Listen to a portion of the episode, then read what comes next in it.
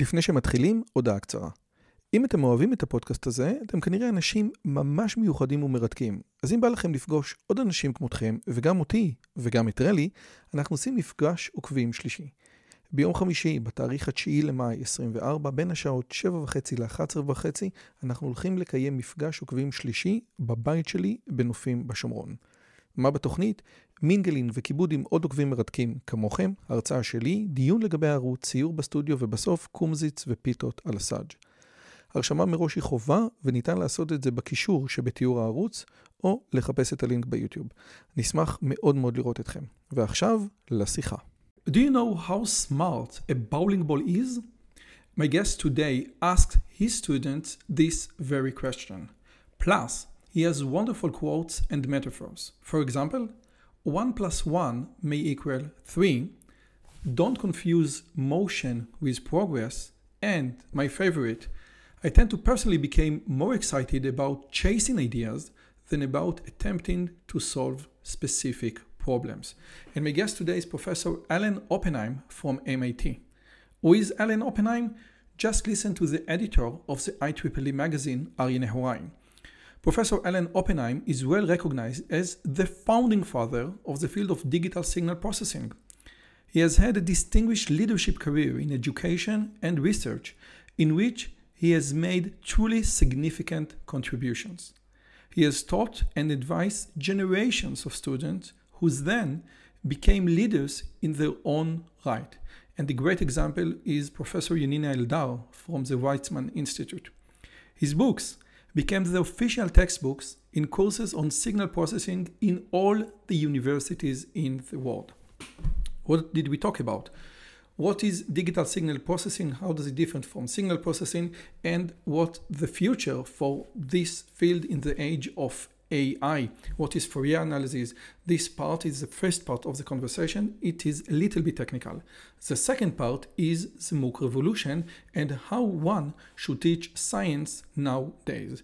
And the last and most important and most interesting part is a unique perspective about research and mentoring. This was a wonderful conversation and I know you will love it. Hi, I'm Roy Yozevitch and welcome to my channel. In this channel, I speak and converse with the most interesting people from all around the world discussing science, philosophy, artificial intelligence, and signal processing. If you find this talk interesting, please consider subscribing, hit the bell button, and be part of this great community. And now, without further ado, Professor Alan V. Oppenheim. Al Oppenheim, thank you so much for coming on the show today. How are you? Well, I'm good and I'm delighted to be here. And I really appreciate the invitation to uh, have a conversation. Believe me, I'm much, much more excited.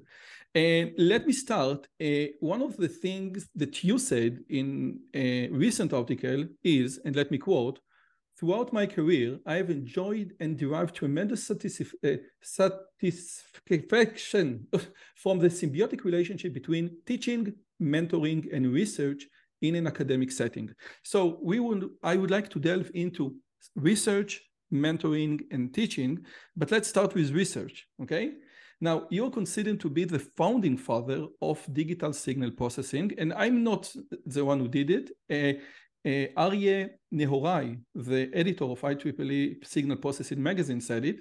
You wrote the first canonical textbook on the subject, and I think you're the one of the most well-known people in the field of electrical engineering. So this is a big stuff. And my question is, how is it like to be a founding father of such a field, which is digital signal processing? Okay, so first of all, a correction. Uh, the notion of calling me the founder and father of digital signal processing is not correct. Uh, and in fact, I'm giving a, a talk at ICASSP uh, 2023 in, in Greece in a couple of weeks. And uh, one of the things that I and some others are going to be talking about the history of DSP. And um, I certainly played a strong role in the early days of DSP, but uh, I think it's way over the top and an exaggeration to refer to me as the founding father. There's uh, lots of people uh, who were involved in the early days of digital signal processing. Uh, I mean, I can just mention a whole Claude slew of Shannon. names. No, no, I would not mention Claude Shannon. I would, uh, you know, so Claude Shannon. I mean, if you're going to mention Claude Shannon, you really have to mention Norbert Wiener, and um, and then another distinction that I think is very important to draw is the distinction between signal processing and digital signal processing. And uh, I mean, signal processing goes back, well, actually hundreds, probably thousands of years. And uh, in terms of digital signal processing, what does that mean? It means doing signal processing using digital computation. And um, as I actually plan to remark in my ICASSP talk, um, the origins of that really are kind of in the 50s when there were computers, uh, big mainframe computers, typically built by the Defense Department, uh, uh, that were powerful enough to do non-real time, very sophisticated digital computation on signals.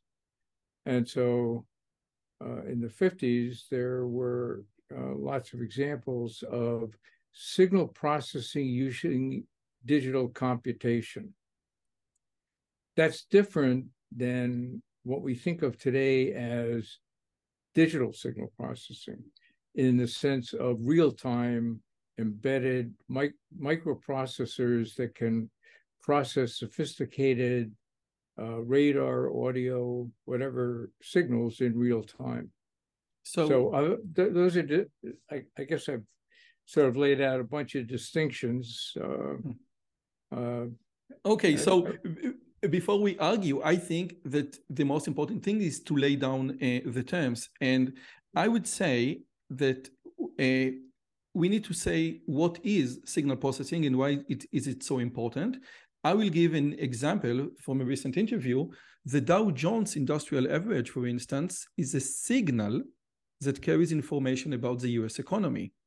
The Of Wall course. Street Journal 30 days moving Dow, Dow average is a kind of a signal processor filtering out some of the noise of day-to-day fluctuations. So this is Of a very intuitive example of what signal processing is, but I think it's not about it's not what your book is all about. So if you can, you know, explain what signal processing is in the context of electrical engineering.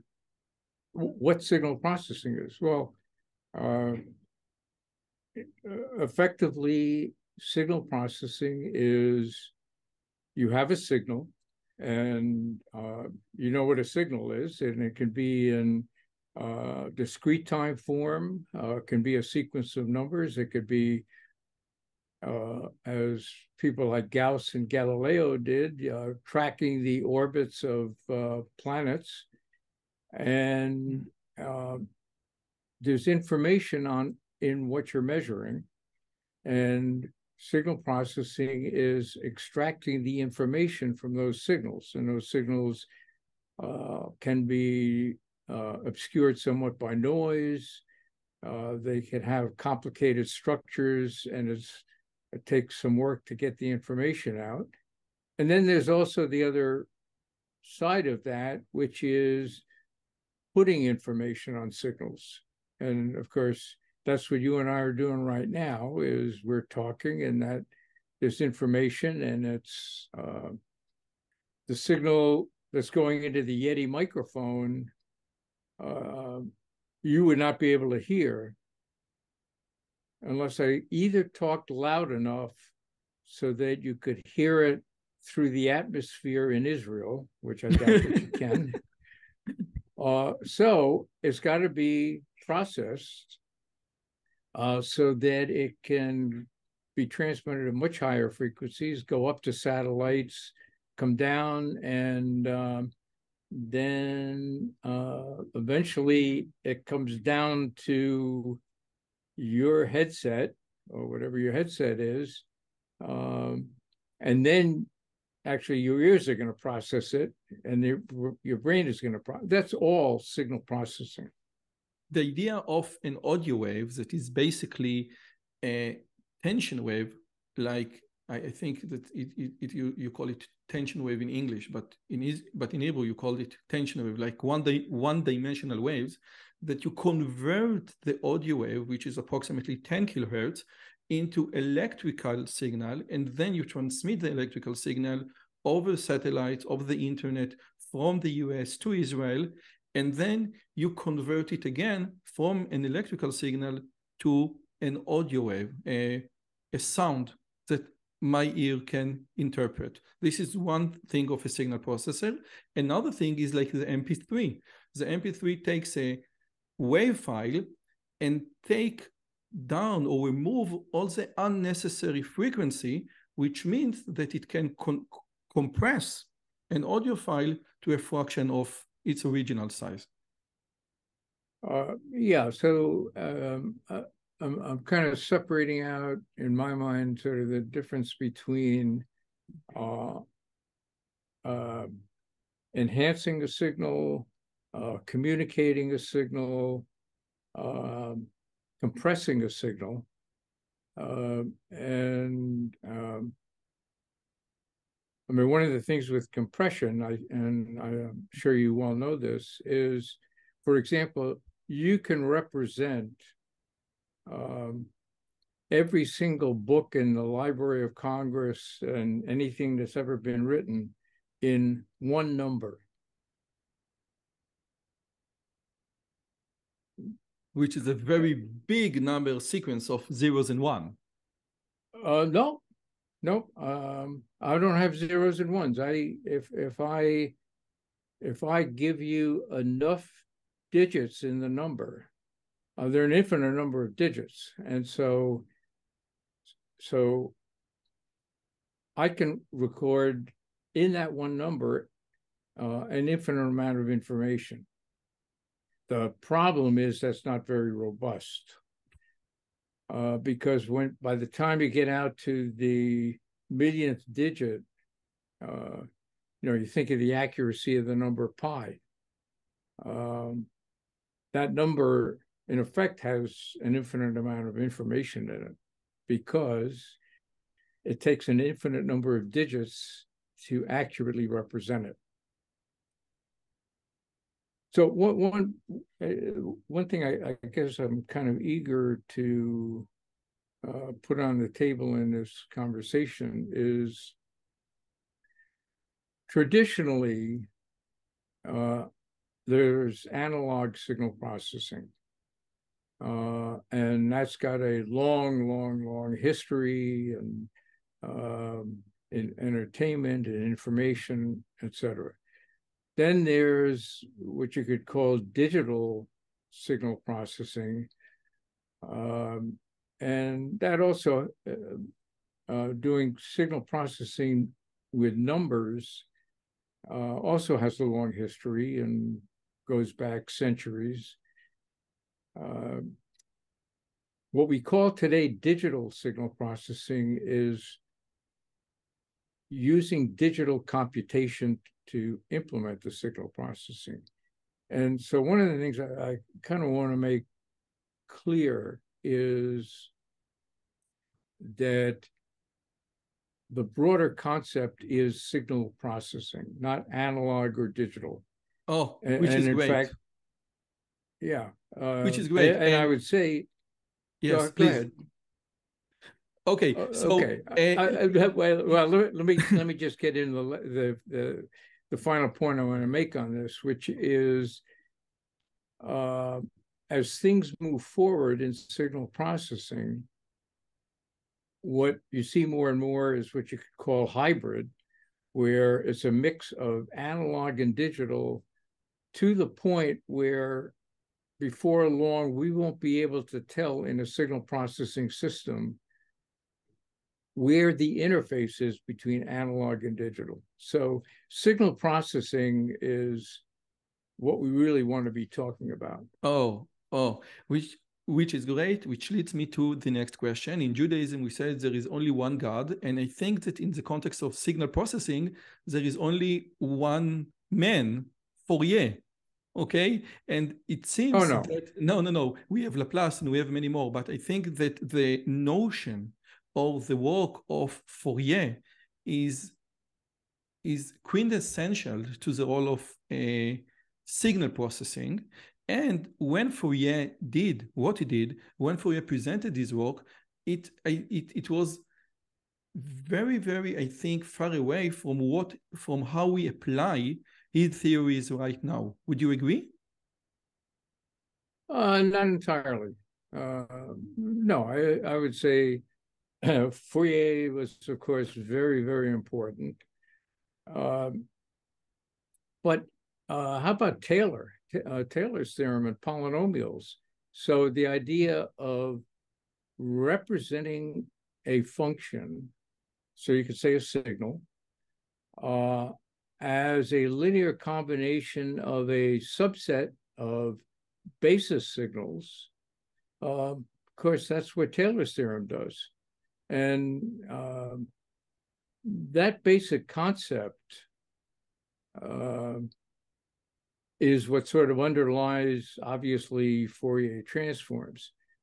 Now, I think I've I've sort of expressed this to you in a number of emails we've had back and forth, uh, but I guess I'm going to stick it into this interview. No, no, no, no, no. I, I, because I think just a second i think it is tremendously important. The idea the main idea which uh, which is correct which holds true for taylor and for fourier is the idea that you can take a complex signal and and separate it to its basic components. This i think is the okay. basic premise of what signal processing is all about. You take a complex signal and then say okay i can separate i can make uh, this complex signal is built out of many simpler signals, and I can work with each signal, each simpler signals uh, separately, which simplifies the process.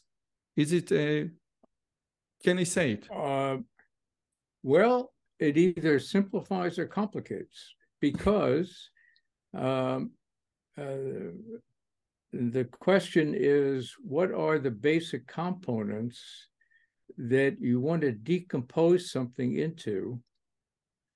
Uh, and depending on how you pick those components, um, uh, let me give you an example. Take a simple sinusoidal signal, a simple sinusoidal signal, and I say, I'm going to decompose that into sinusoidal signals. Well, it only takes one uh, so it's defined by three numbers, amplitude, frequency, and phase. Now I say, take a sinusoidal signal and decompose it into uh, periodic square waves. Uh, that's like the Hadamard transform. It's going to take an infinite number of those basis functions. So here's the question. Uh, and uh, uh, I bring this up all the time when I'm talking to students or anybody. Uh, why? What's the importance of decomposing a signal into sinusoidal components?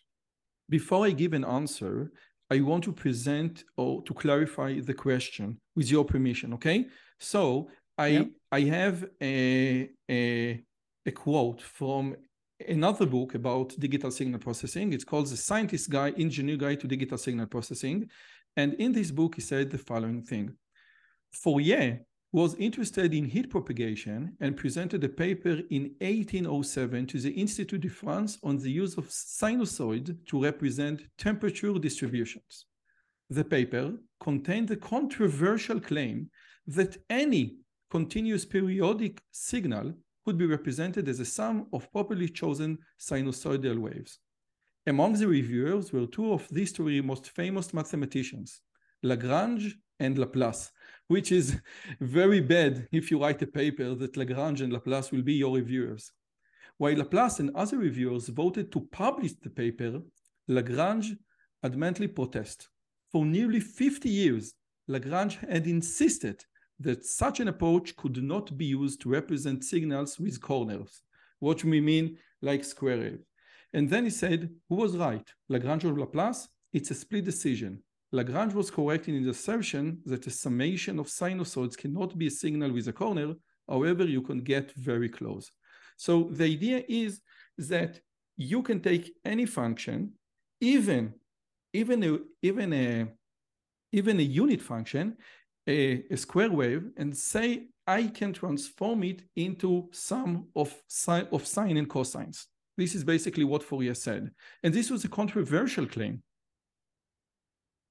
Yeah, well, uh, I'm very well aware of the claim. Actually, uh, as it happened this week, I was reviewing a, a, column for Signal Processing Magazine that talks very specifically about Fourier and Lagrange. Um, so the answer, my, my comment to that is a yes and a no. So if you take, uh, let's say, a square wave, which has corners, obviously, and you decompose it into, so you do a Fourier analysis on it. And then you take all those Fourier components, let's say it's a periodic square wave, uh, you take those Fourier components and then you add them back up again, will you get the square wave back? And the answer is no, or yes, depending on how you do the sum. So if you do the sum by simply adding up more and more terms and accumulating them, you won't get the square wave back. you will get something that looks more and more like the square wave, but it never converges to the discontinuity. It converges to, and that's what the Gibbs phenomenon is. On the other hand, if you sum up the terms using what's called a Dirichlet, uh, no, what's it called? The, um, oh, oh, the word will come back to me.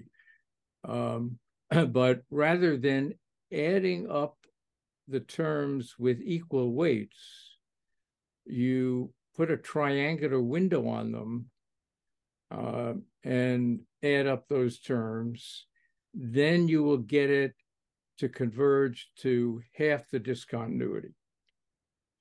Uh, so, so the th- my point is, if you do the Fourier decomposition and then you do the and then you add up all the terms, you won't get quite the original function back again.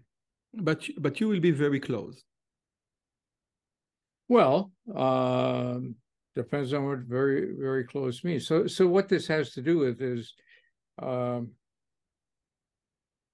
in functional analysis is um, you have a basis and uh, a basis for a vector space. And if it's a complete basis, then it will exactly represent everything in that space.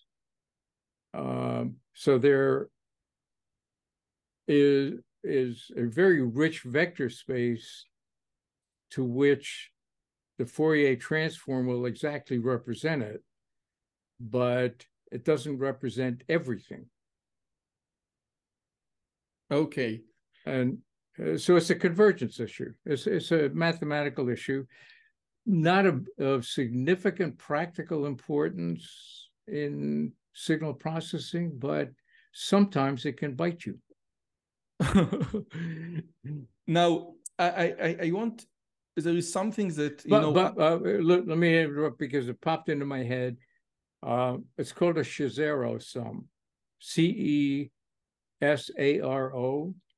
So if you just take the Fourier coefficients and you sum them uh, in a manner that's called a Cesaro sum, uh, that's effectively putting triangular weights.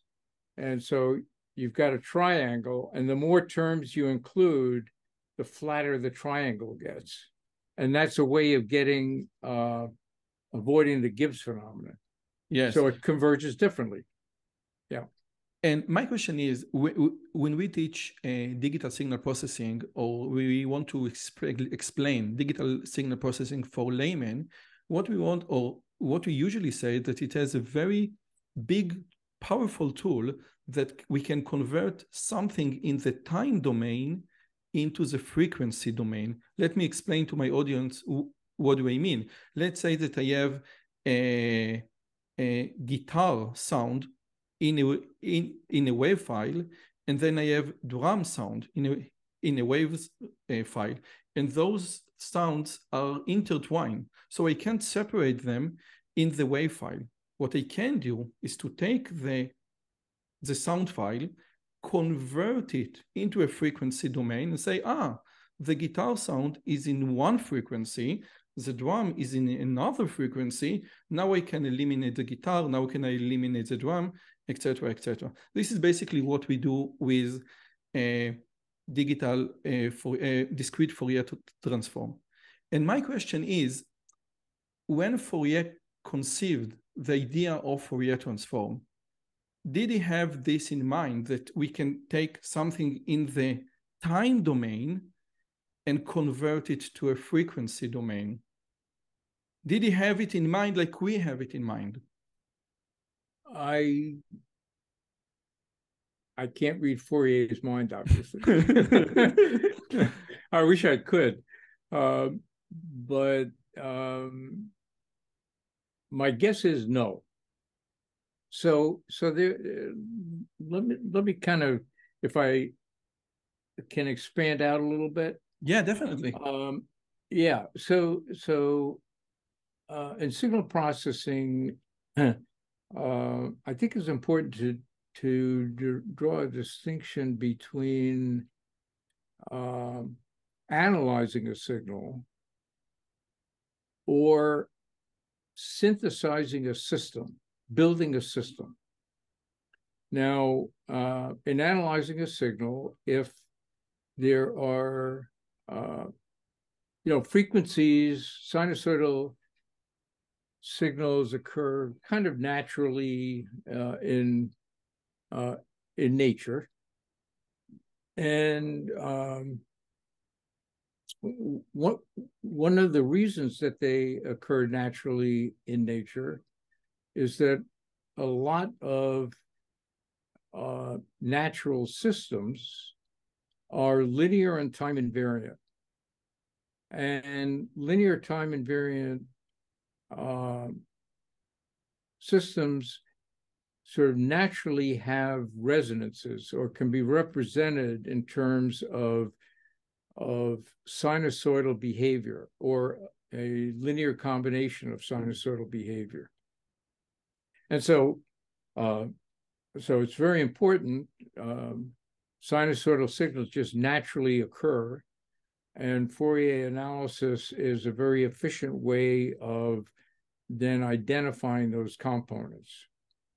Now, there's a different side to this, uh, and that has to do with building systems.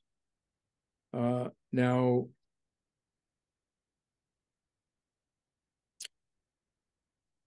we know how to build and design linear time invariant systems. And linear time invariant systems are sort of represented through convolution. The beautiful thing about Fourier analysis is that it converts the convolutional process to a multiplicative process. In other words, it's an eigenfunction decomposition. And complex exponentials are eigenfunctions of LTI systems. So if we're going to, if we restrict ourselves to designing algorithms and systems and building systems that are linear and time invariant, it's natural, natural to do that in terms of an eigenfunction basis. And that's what the Fourier basis is.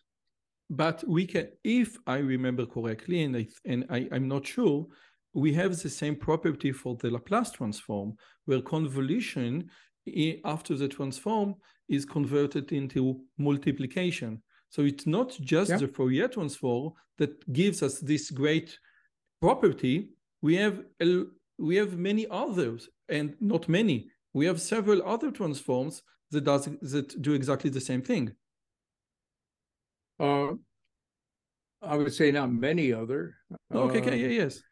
yeah. So so so the broader statement or what are the eigenfunctions of linear time invariant systems? They're complex exponentials.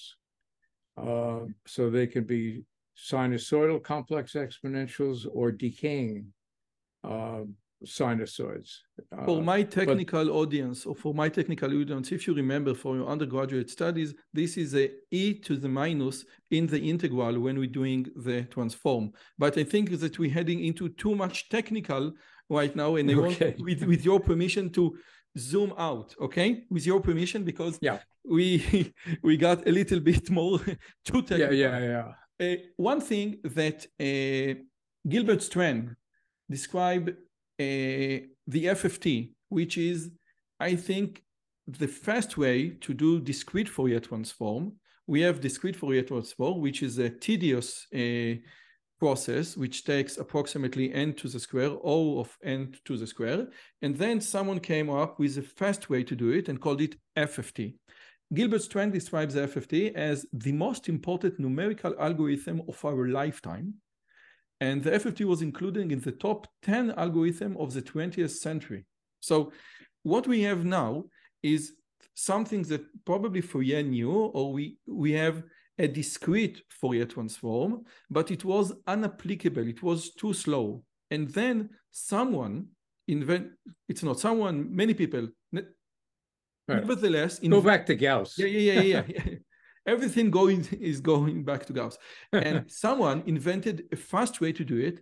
And I think that the FFT transformed the entire industry because for the first time, it was applicable to utilize modern computers to do uh, digital signal processing. So if you can elaborate on how important the invention of FFT to this field. Oh boy, you're you're um, so I really do do want to express myself on this because first of all, um, I I often refer to the FFT as the Big Bang in digital signal processing. However, um, and again, I'm thinking about my talk at ICASSP. Uh, before the Cooley-Tukey paper, was published, which is which really exposed the FFT algorithm, there was lots of digital signal processing going on. Uh, now the FFT made uh, a lot of that computation much more efficient. So it was a wonderful, amazing, uh, important contribution. And we should make clear to the audience that Gauss, uh, in his notes, had the decimation in frequency algorithm pretty much explicitly laid out. Now, the problem, so this brings my mind back to when you referred to me as the founding father of DSP, which by I'm the not. way, it's not me, it's Arye Nehorai. I can quote it. So, but no. I think that you are the when when you say, okay, give me just one name that pop into your head when I say signal processing, one, two, three, Al Oppenheim, and you know this is true. Well, uh, uh, look, I'm, I, I, feel humbled by that, but also embarrassed by it because uh, there are lots of other names. It's just that um, for whatever reason, my name is, is and I think there. it has to do. I'm sorry to interrupt, but I think that some of the reason has to do with your great signal processing course from the 80s. So you're not just a top yeah. researcher in the in in the field, but also one of the the top mentors, the top teacher in the field. So so well, okay, there are good reasons. Uh, well, Um, anyway, the uh, we're talking about the FFT. Yes. So, so the problem with um, uh, the FFT is a obviously it uh, changed a lot of things in signal processing and also led to a lot of misuse. Oh, uh, I mean, I'll just give you a simple example. Uh, if I have a signal that's a continuous time signal, it has a lot of frequency. Let's say it's finite length. So now I uh, let's say it's band limited, and and um, uh, so now I can use the FFT to decompose it into a finite set of frequencies, but that doesn't mean that there's no content, frequency content in between those frequencies. So uh, that's a very common misuse. Uh, one one example is uh, uh, people misbelieve that you can do ideal low pass filtering using the FFT. So here's what you do: you take the data, you um, compute the DFT, and then you multiply the DFT by one in the pass band that you want and zero in the stop band that you want. And then that feels like you're doing ideal low pass filtering, which you're not. Because if you look at what the frequency response of, of that equivalent filter is, uh, it's got lots of ripples in the pass band and it's got lot, lots of ripples in the stop band. So that's one misuse that I've commonly come across. But Al, I think that your critique applies to the DFT in general, not just to the FFT. So, so oh, of course, of course, so, of course. No, my, my my question or the idea is, and I want to convey it to my audience because not not all of my audience read cover to cover your book. Okay, not all of them, not all of them, really? not all of them, not all of oh, them. Oh, well, they should. we are waiting. You were waiting for the Hebrew version. ah, Let's okay. try to say super resolution in Hebrew. The idea is that we we had an algorithm that computes something in n square, right? And we converted it. We made it more efficient to n log n, and and the conversion from n square to n log n made like what you said a big bang in digital bang. signal processing yeah. and this is mind blowing the idea is that again this is so important n square impractical. we can't use it. n log n everyone uses. This is oh, oh but amazing. now can i give you can i give you a misuse of the fft yes. So okay. So suppose i have a, a signal um, fairly complicated rich in frequencies but i only want to analyze it at three frequencies. Uh, it's got it's got 10,000 frequencies in it, uh, uh, but I only want to analyze it at three frequencies. Should I use the FFT? No. What I should use is, uh, but people do. So what they, what I often see, and it kind of makes me laugh, is they'll take this long piece of data, 40,000 points, they will compute a 40,000 FFT. So that takes uh, 40,000 log 40,000. And then they'll throw away most of the frequency points because all they care about is three frequencies. It's much more efficient to just simply use um, what's often referred to as the Goertzel algorithm, but uh, that's a fancy name for basically take the inner product of the data with the three frequencies that you want to compute. Um, and what that'll take is it'll take three times n to do the computation. Okay, so uh, because you, uh, okay, I, I think it again went too technical and you want to zoom out to what you just said, that people take the FFT and use it like a like a hammer. And in your uh, uh, uh, in, in your research lab, you utilized signal processing in the context of chaos theory and quantum mechanics and symptoms and fractal geometry and many other fields that you utilize signal processing in their context. Yonina Eldar is a great example of quantum mechanics and signal processing, and we have many others. And my question is, with the rise of deep learning, okay, that we use deep learning as a tool, the, which is very similar to signal processing. So I can use deep learning in the context of quantum mechanics and fractal geometry and chaos theory. What do you think, or would you think that deep learning will replace the use of signal processing?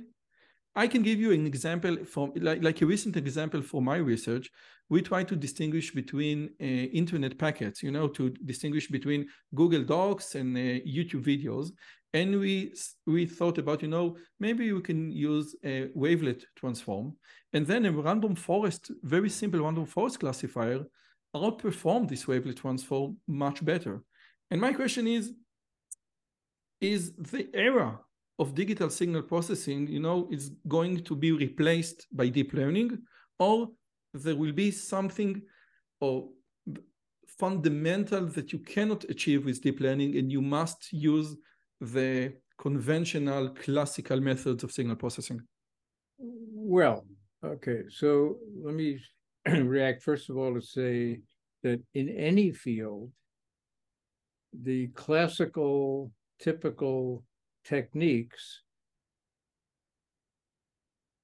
will be and should be displaced as time goes on. So when you refer to the sort of classical methods, I mean, obviously things evolve. And uh, when I, so, so again, we're talking about signal processing, not digital signal processing.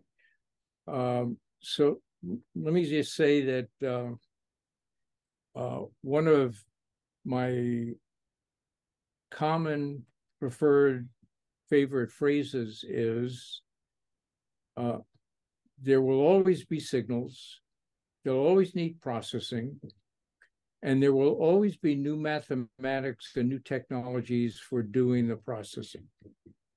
So, as signal processors, our future is guaranteed. Now, the technologies will change, uh, the mathematics will change. Uh, so that kind of brings me to um, I, I, do want to kind of comment about deep learning and, and neural nets, um, but let me first see if you kind of want to respond to what I just said.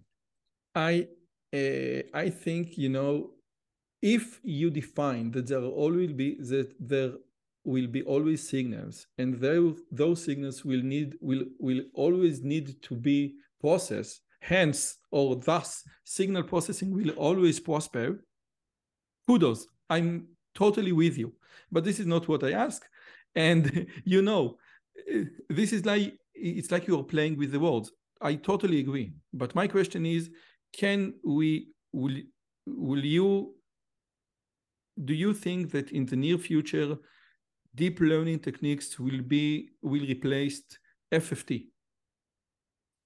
Well, for um, example, yeah, just like a, like like a, as a figure of speech. That, that's that that that's like asking me, do I think in the long term apples can replace oranges? Um, so there's so first of all, deep learning. Uh, uh, I don't know where to start my sort of commentary here, but um, one of the things that uh, I want to definitely sort of comment on is neural nets and uh, deep neural nets, and that's kind of what you're calling deep learning, uh, signal processing systems that are basically designed through uh, stochastic gradient and um, and training on data uh, just naturally uncover some some very exciting and surprising things. Uh, now, the question becomes uh, what does that system can can that system now that that it, there's an existence proof that you can recognize uh, people from dogs or whatever with a neural net um, does it make sense to try to understand more fundamentally what it is that that neural net was doing? And the analogy I use when I'm talking about this often is the difference between theoretical physics and experimental physics. So the experimentalist goes in there and discovers some new amazing thing in the lab. Um, and that establishes an existence proof for this phenomenon.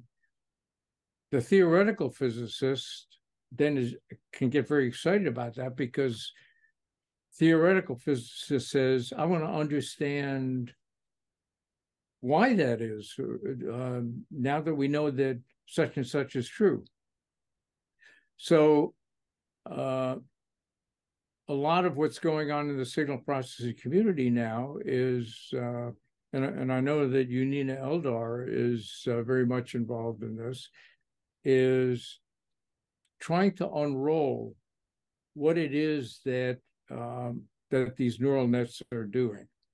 And uh, sometimes you can't quite do it. Uh, but you know, it's it's like people discover that water runs downhill. And that's amazing. I mean, people discovered that gazillion years ago. And then they say, man, I can really make use of that. I'm going to put my farm at the bottom of a hill rather than at the top of a hill. Uh, and I don't care why water runs down the hill. I just know that all I got to do is put my plant my fields at the bottom of the hill. And then somebody else comes along and say, "Well, I really want to understand why that is and generalize it, etc." So that's a lot of what's going on now in trying to understand better um, with with deep learning and neural nets um, what it is that that the system is eventually doing with these nonlinear weights and et cetera. And it's, it's kind of exciting. And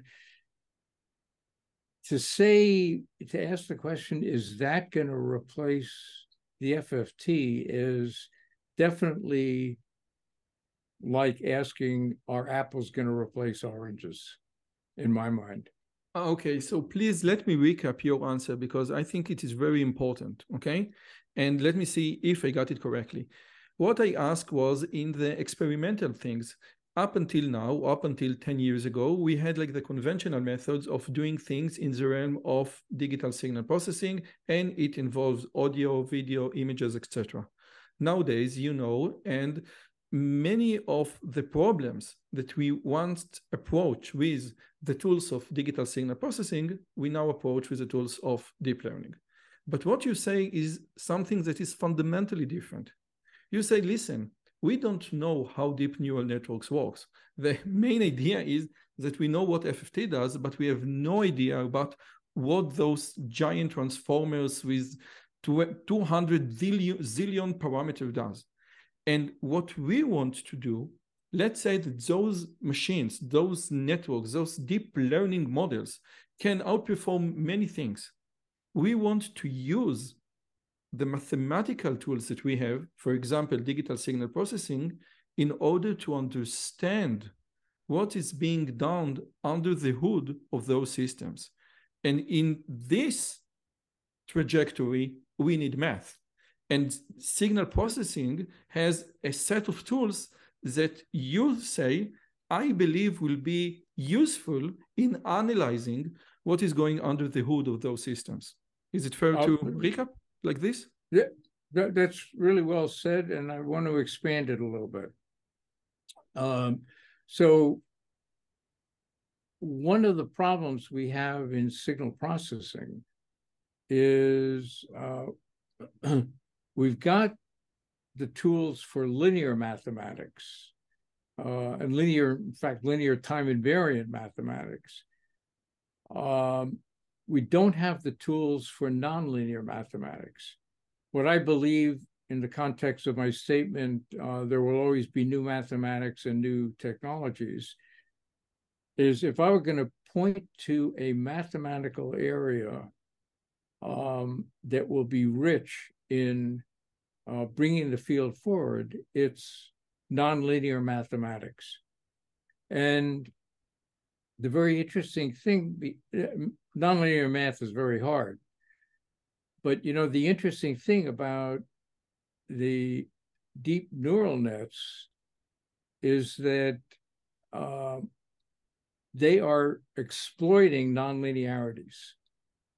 And uh, so, in some sense, it's kind of a demonstration that looking for ways of exploiting nonlinear mathematics is likely to be very, very fruitful moving forward.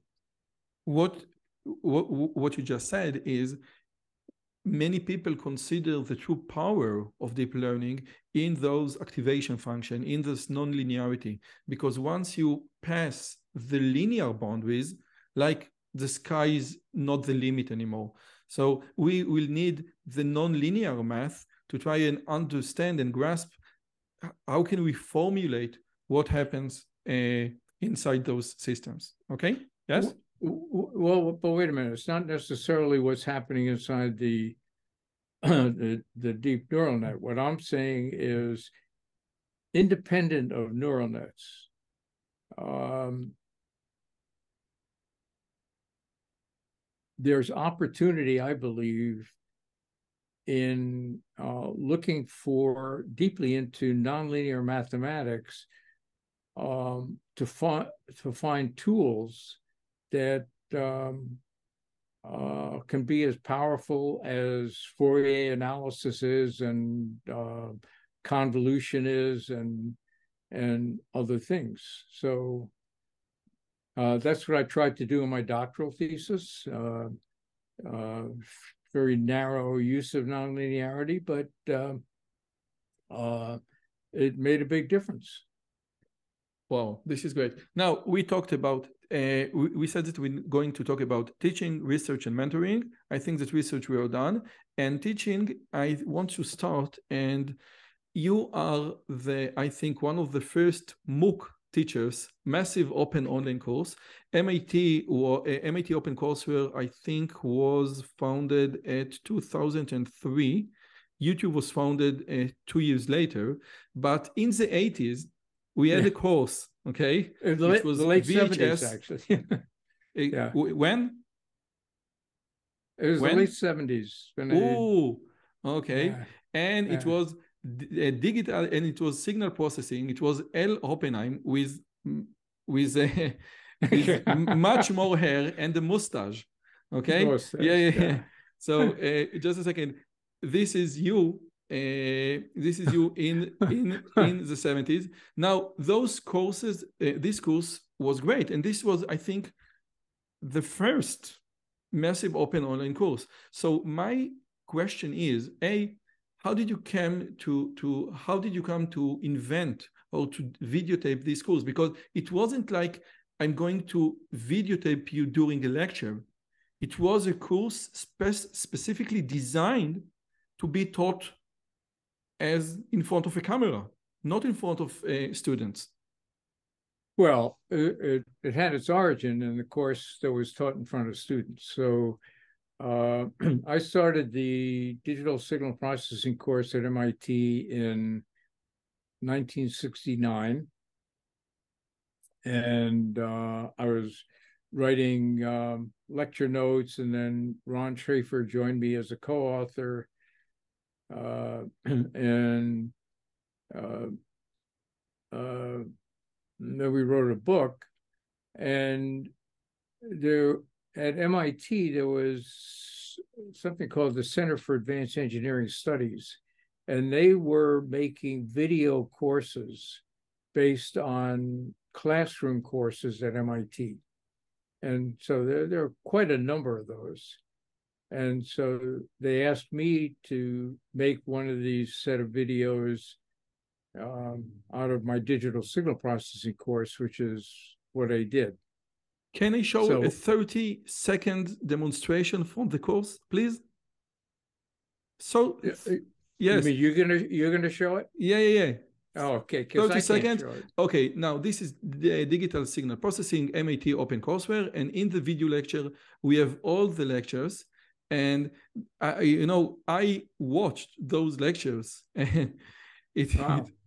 this is great. And yes, and you have like, uh, just a second.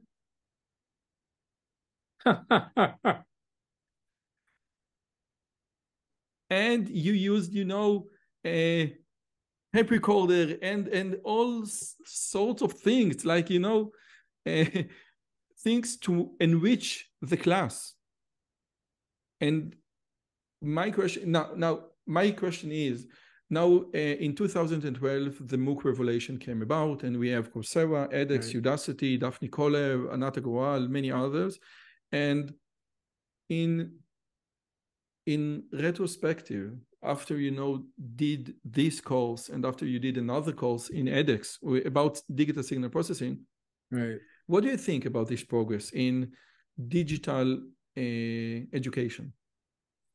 Um,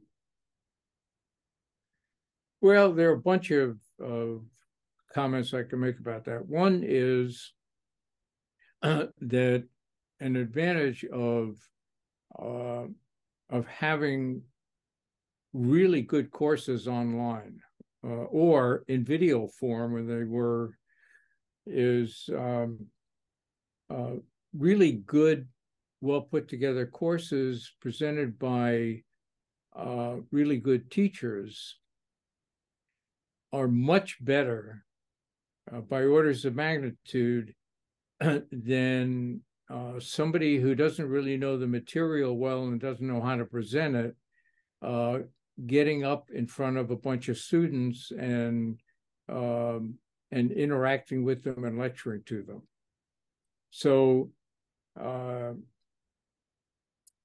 so that that's one aspect of it is is that uh, uh, having that material sort of widely available in a well packaged form um, is better. Now, having a well prepared course presented by a talented presenter uh, live is better than um, uh, having the video presented because one of the aspects of of teaching uh, that I sort of try, try to draw a distinction between in my mind is like open loop teaching versus closed loop teaching.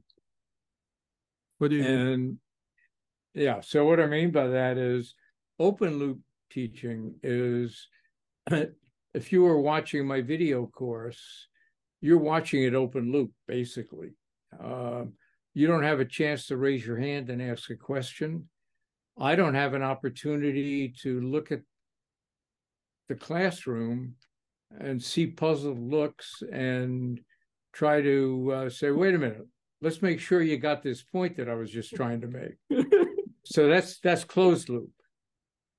Um, now, one of the things, the things I I actually found very interesting uh, when uh, after I did the the MOOC at MIT and I had a, lot of those uh, online finger exercises.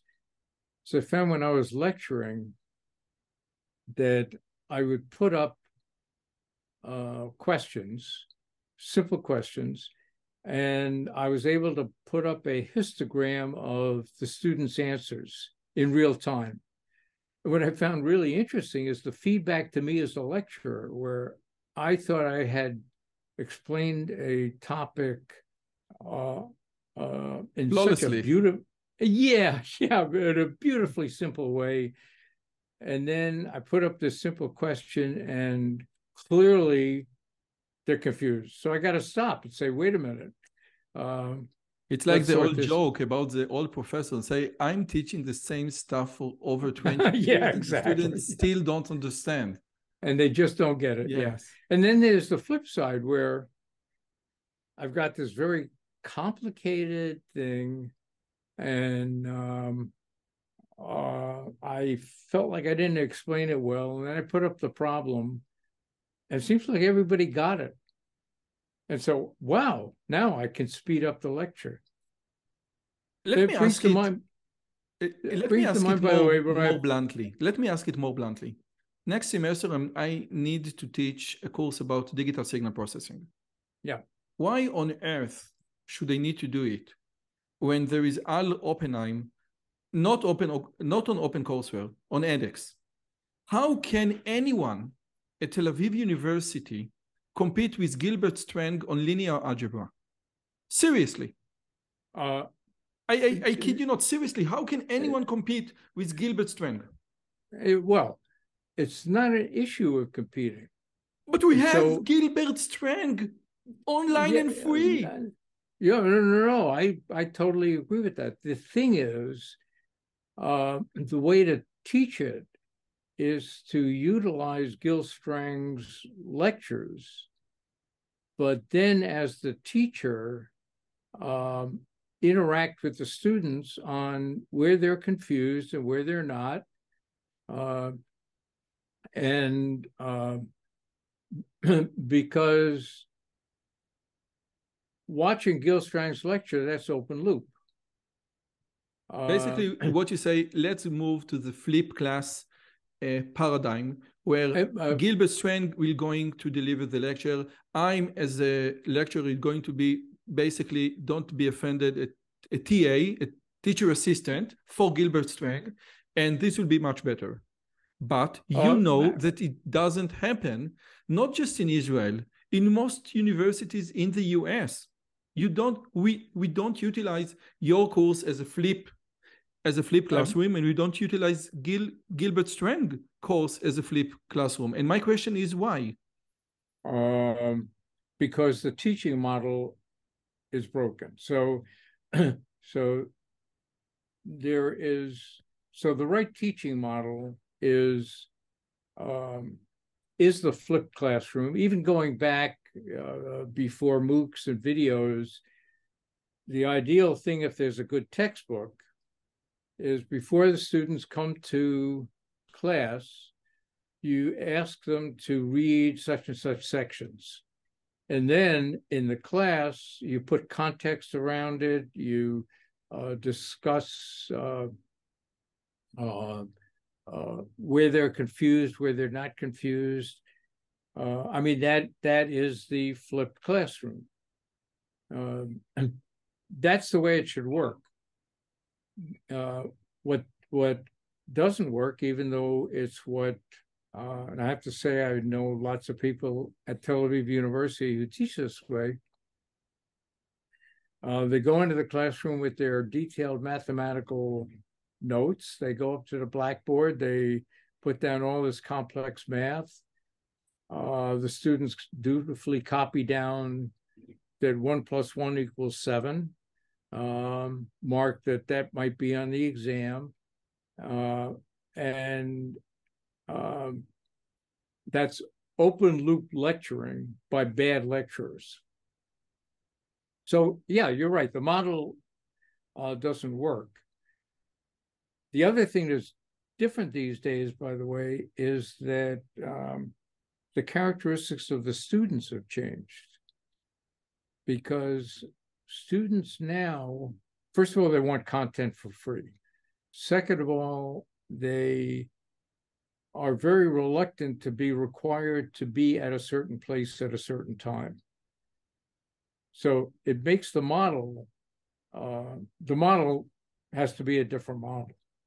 Would you say, would you say, and I'm being very, very uh, cautious about right now, that nowadays students, and, I, and you teach over, and you, you have taught over 40 years, so you have your perspective that nowadays students are in a way more lazy in such a way that you say, okay, before I'm going to give you reading assignments, but they will not comply with the reading assignments. And 30 years ago, they did.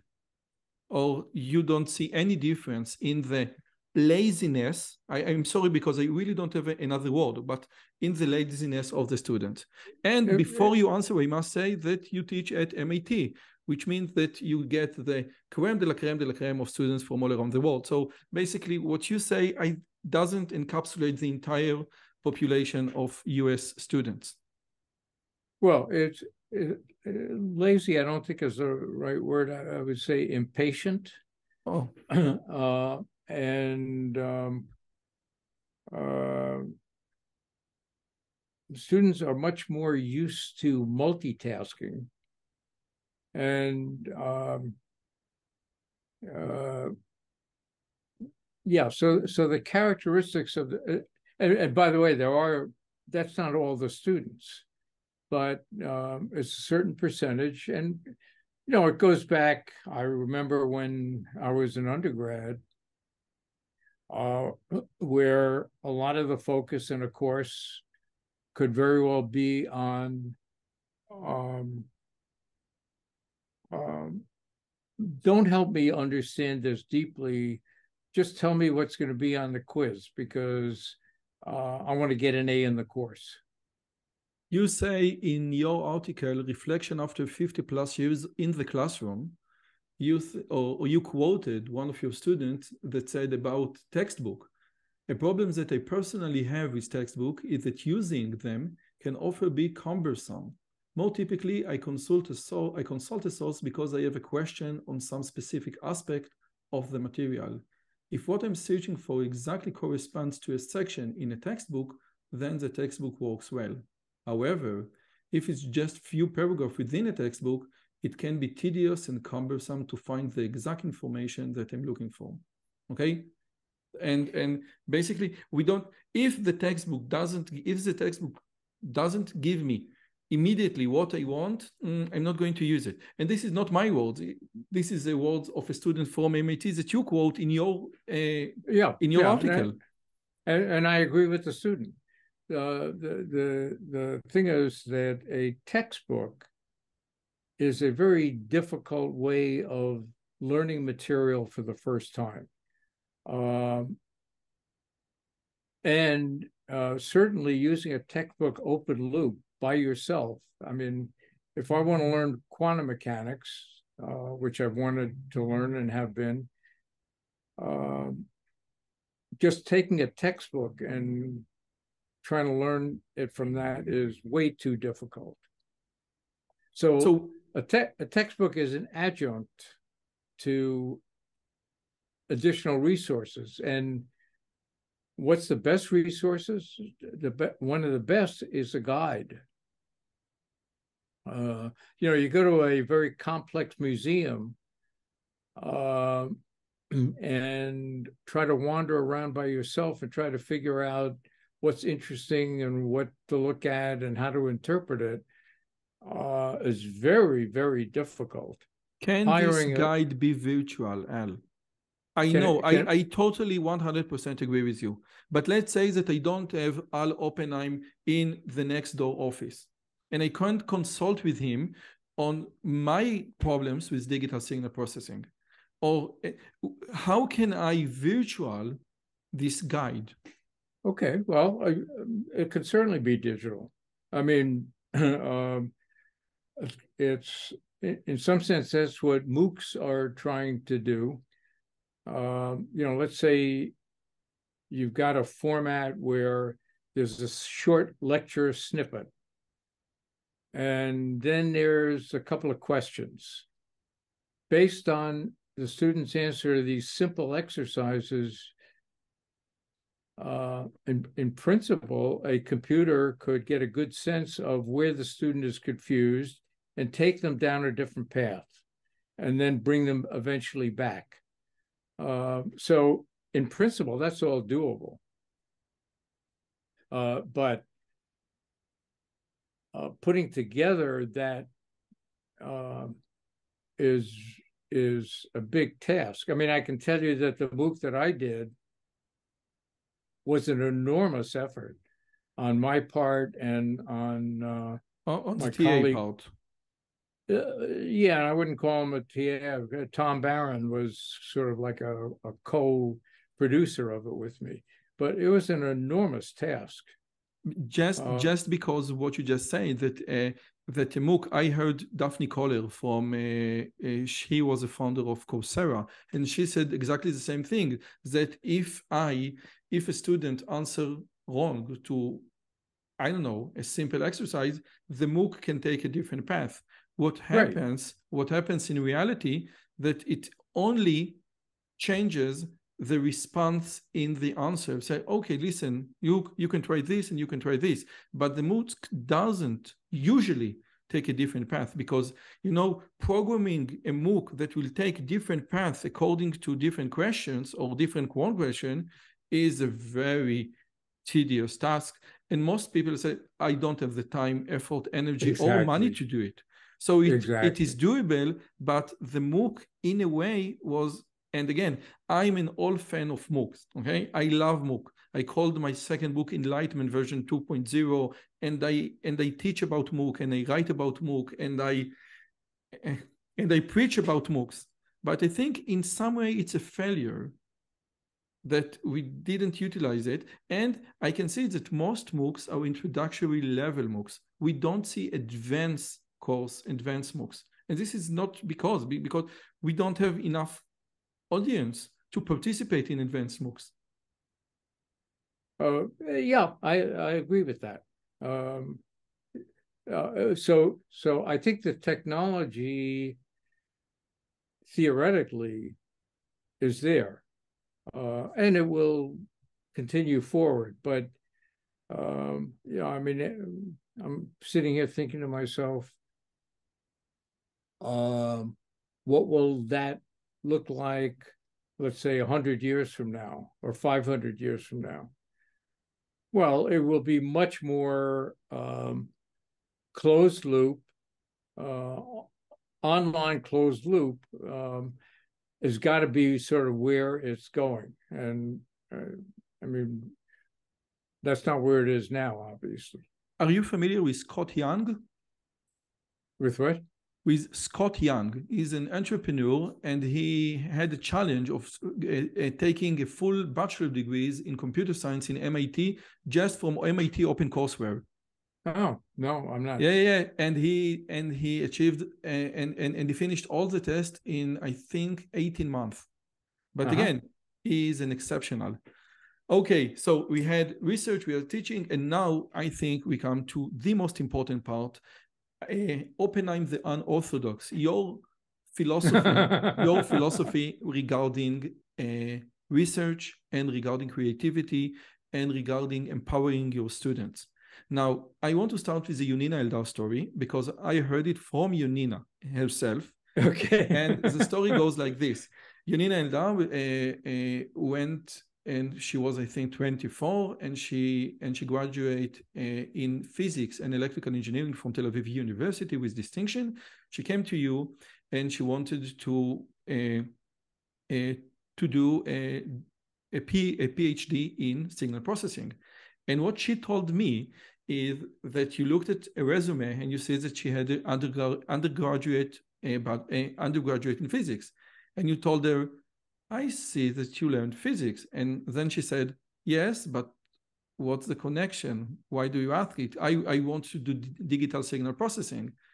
And then you said, be, ah, you know, I thought that maybe you could do something that will incorporate quantum mechanics with digital signal processing.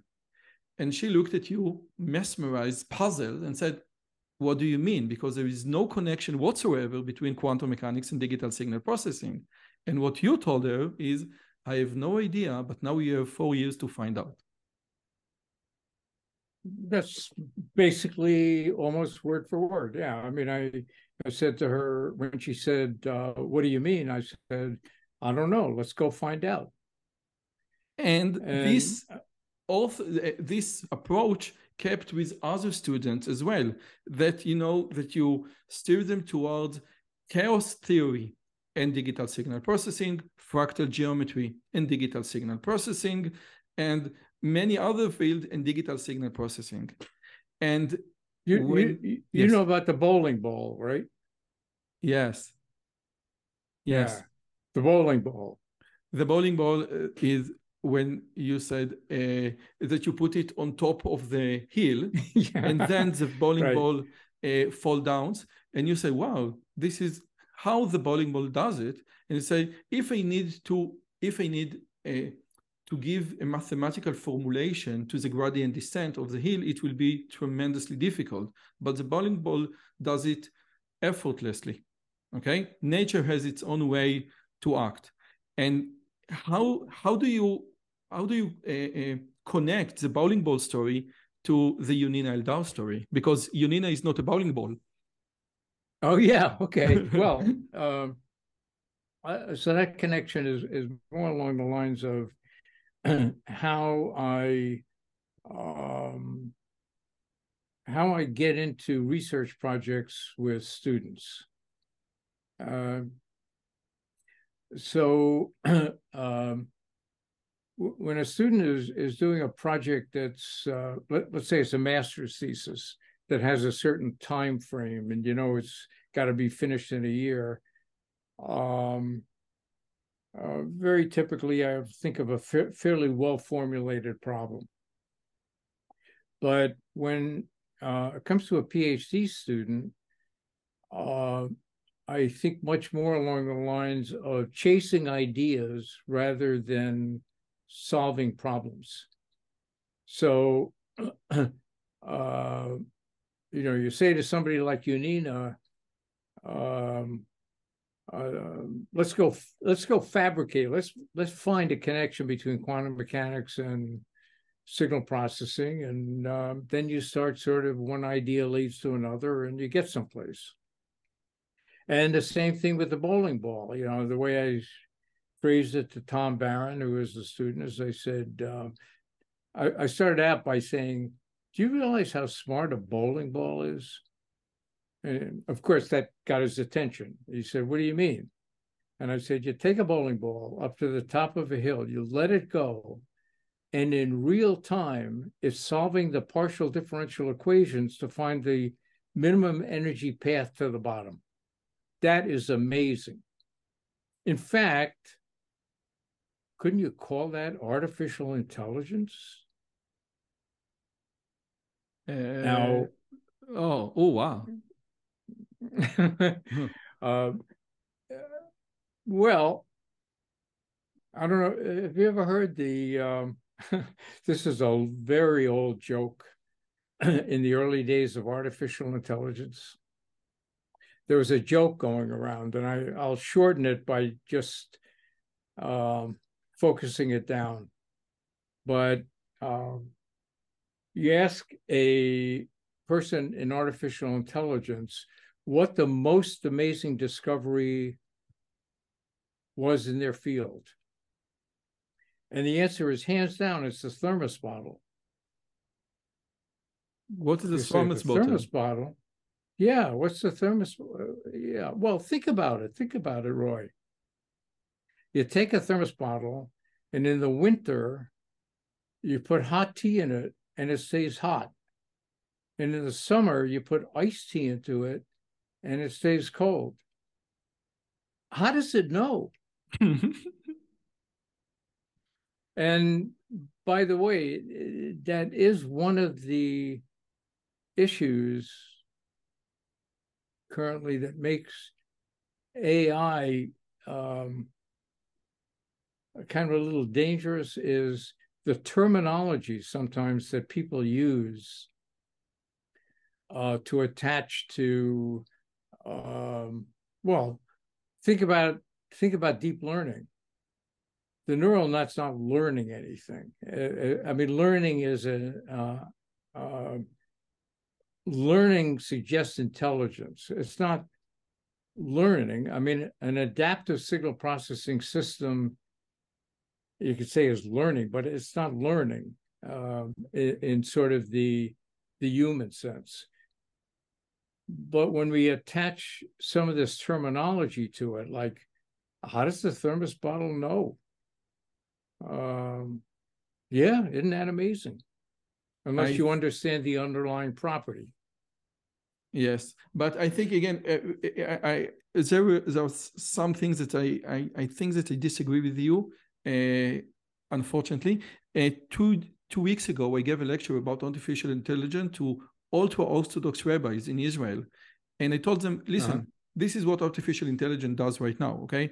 And I, I tried, you know, to explain a little bit about the math, about the engineering, about, you know, how one can utilize artificial intelligence in many disciplines. For, for example, in medical diagnosis, okay?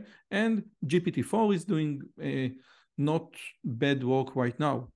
And the idea that they were terribly afraid, I'm also an Orthodox, okay? But yeah, I, no, I, yeah. yeah. but but I treat things differently. They some of them were totally afraid that it's going to be like the new God. Uh, no, it's not. It it is not learning like we do. Okay? Yes, I, I, it, it it doesn't learn, but like we. But nevertheless, it has something that you can't say no. It's just a it's just a mechanical computer. But I want, with your permission, Al, to steer away and to again quote Yonina. Because what you said to Yonina is you have four years to pursue a goal which neither I nor you know whether this goal is possible, the connection between quantum mechanics and artificial and, and, and digital signal processing. Mm-hmm. And when Yonina was asked about this, she said the following things. She said that, just a second. No, okay. She said that your open ended questions could be discouraging, but you know that he's, he's done this a million times before. It's actually motivating, even though you really have no idea what you are looking for. So the idea is that this is fighting, this is very scary. Okay. I look at myself as a young mentor for students and say, I don't have the courage to pursue such long horizon task, maybe it will fail. And my question is, how did you develop this uh, courage? Um, interesting. It's an interesting question. Thank you. Um, and you know, when when sometimes students, I remember one particular student, and I, I told him sort of my process is I'm going to push you way out on a limb. and you're going to be out there, and that limb is just moving around and around.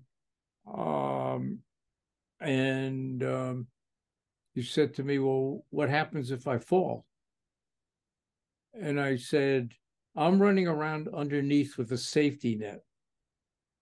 Um, kind of like the outward bound experience. You know, they put you out there in the woods and you have to uh, hmm. eat bugs and stuff like that. Um, you know, or the IDF uh, Special Forces training. I mean, they, but there are also people back there watching to make sure you just don't die.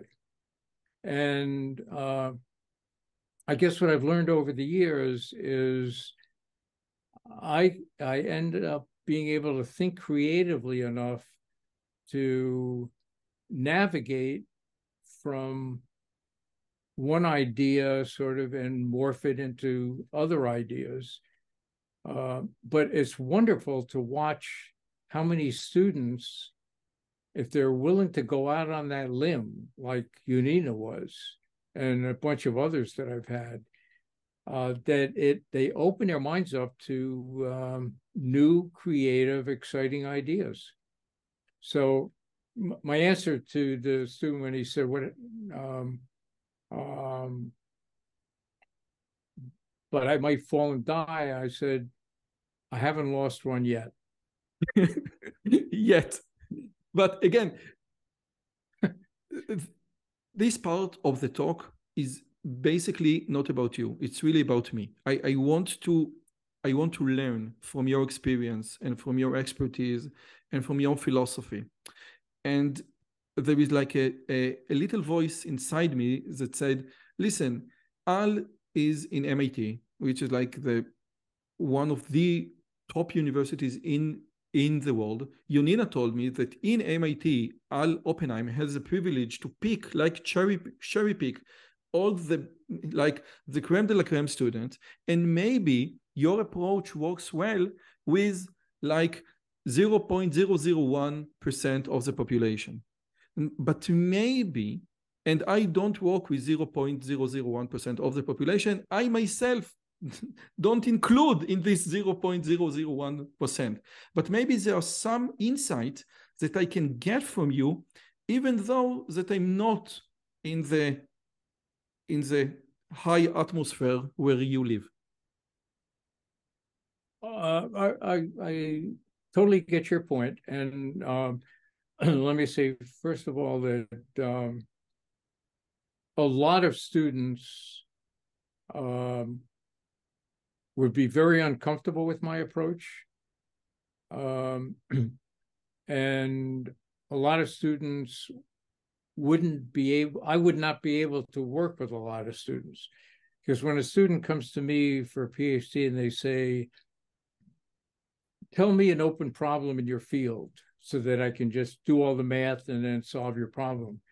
Uh, I have no interest in that student. Uh, I want students who are willing to go way out on a limb, uh, like Yonina. Uh, and there's a, a lot of it with the student has to do with sort of mindset. You know, often I made the statement to myself, to my students, uh, to my son and daughter. Every problem has a solution. The question is, are we creative enough to find the solution?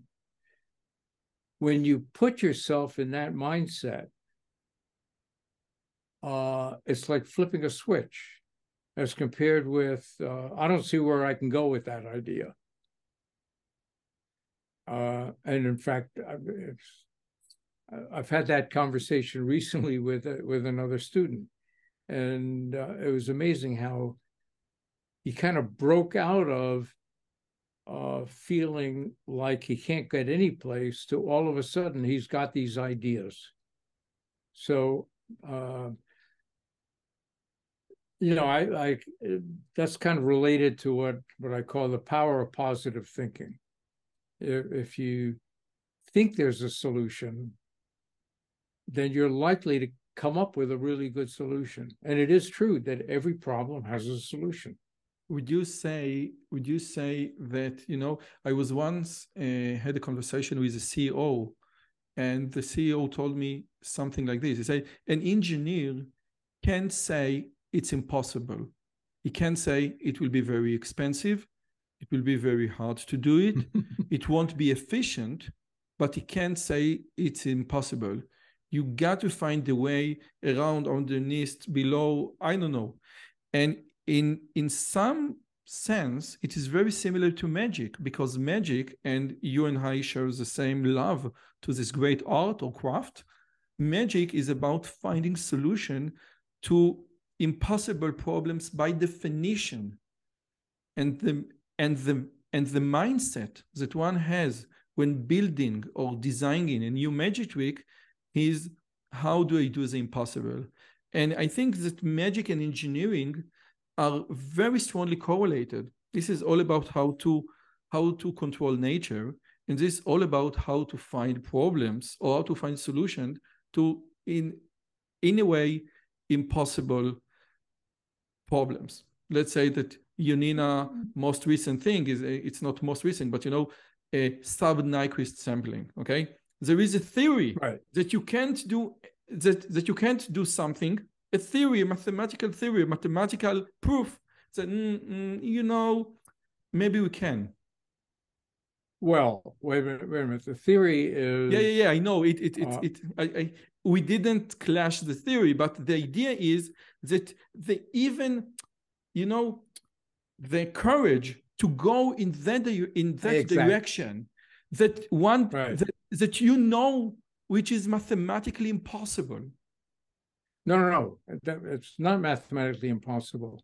It it um, it appear it appears impossible because you're not pay uh, not you, but one is not paying close enough attention to the conditions under which it says it's impossible. So, um, you know, the, let me just comment about magic for a second. Um, designing a magic trick uh, is taking something that's you know is possible, but making it appear impossible by uh, presenting it in a way where people assume side constraints that just don't are not part of it. With your, that, with your permission, let me beg to differ. I really want to beg to differ because I think this is really a strong part of my life. And what you say yeah. is absolutely correct in the way that what magician what magician do is possible because they do it. But let, let right. I, I, think that my favorite example is you know sticking a needle into a balloon. Okay, now when mm-hmm. when they came came up with balloon, everyone knew that when you stick a needle into a balloon, it pops. Okay, but only magicians right. say, okay, this is impossible. And they started with the impossible problem not with a solution. Say okay how can i figure out a way to achieve this impossible problem? Any magic effect starts any decent magic effect starts with the definition of an impossible problem. And if it's not impossible it's not magic what magician well, do is is yeah. like is like how to how to get over the impossibility. And this is a mindset of I want to design something that will appear impossible. So you are dealing with an impossible problem. And, I, I, I agree with everything you said. I, I, I don't know if you've come across uh, uh, my quote about yeah, um, magic is the, simple thing. Magic versus teaching. Yeah, yeah, yeah. Yeah, right, of course. Yeah, right. Yeah. So um, I mean, one of the things, and, and, I suspect you've you've read the article that my magic. I told you, Al, I came prepared. I came prepared. yeah. So in in there, there, there's the important kind of aspect of the closing doors and opening doors, and uh, I mean, one of the tricks of designing a trick or presenting a trick is making sure that you fool, I don't want to use the word fool, make it appear to the audience that it's impossible by not being totally honest with them about um, about what the balloon is made out of, for example, uh, or you know whatever. Uh, and, and but by the way, I think I think the thing about us, you and me, as teachers and magicians, and I, I don't claim I'm a really good magician. I'm, I mean, I've, it's a hobby, but you can um, say that we are both magicians and we are both researchers. And I'm not your researcher. You are not my magician. yeah, yeah. But the thing is that um, uh, the thing about about magic is you kind of uh, it's a way of getting somebody's attention because they think you did something that's impossible. Yes. Now you had another topic on your yeah, yeah, yeah. list was, was which was mentoring.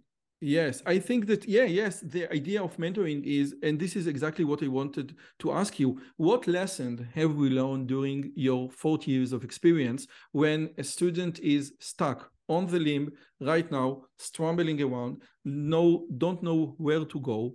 What can you do as a mentor, as a supervisor, as an advisor, as a big brother to help him yeah. get out of this uh, cloud?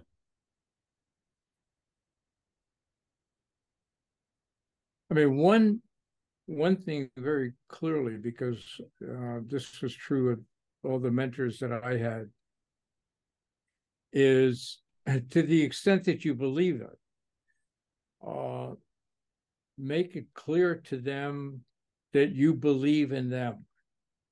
Now, if you don't believe in them, don't uh, don't fake it.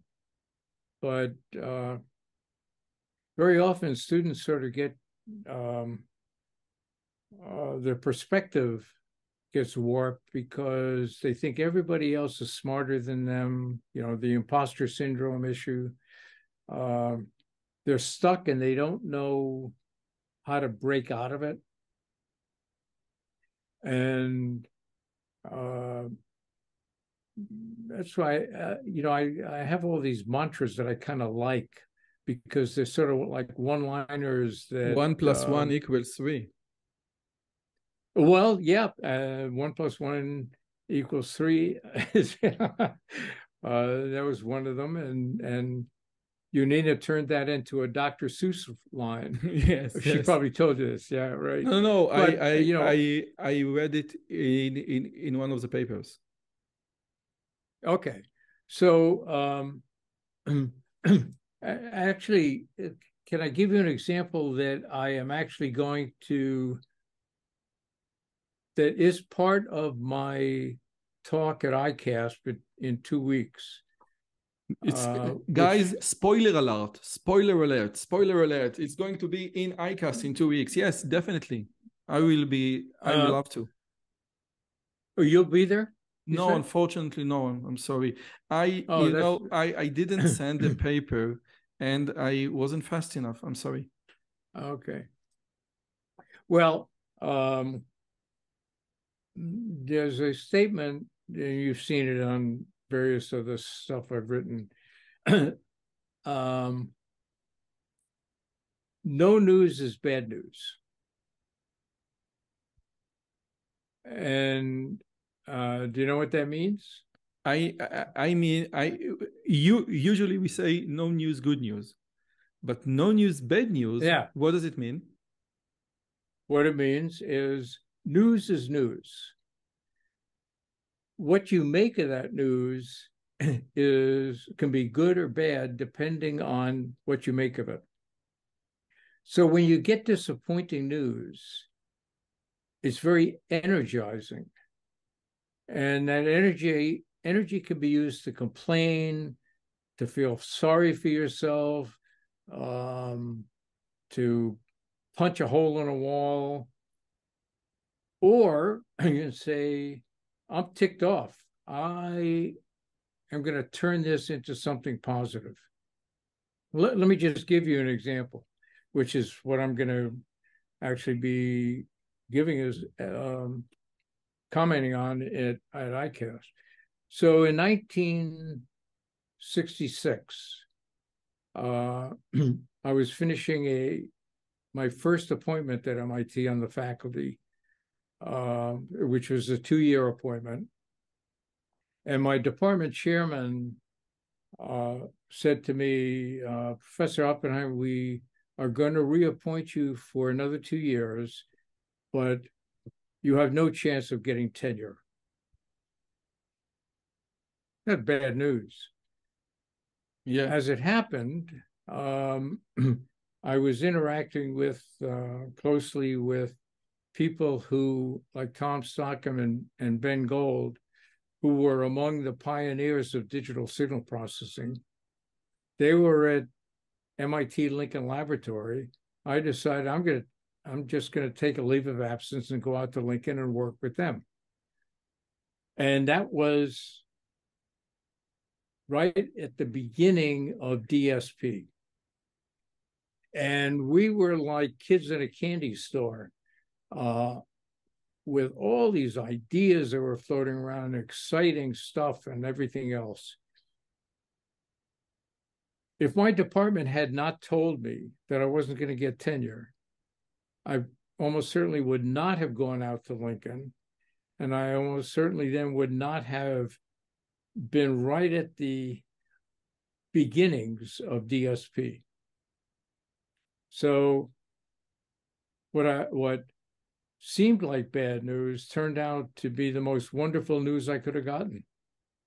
But what what can I get from this story? I can get that God takes us in a very special road, each one of us, and we don't know at the time of happening, maybe this bad news would emerge or will convert into very wonderful news in years to come. This is great. And this uh, is a very positive message. are you all in, okay? But my question was let's say that there is bad news in the experiment right now. How can you cheer up your student, you know, to say, okay, we move on, we move forward? Because maybe it's the bad news that he didn't finish the PhD and he moved to work in Silicon Valley and he became multimillionaire. This is could also yeah, be exactly. turn on, on on event.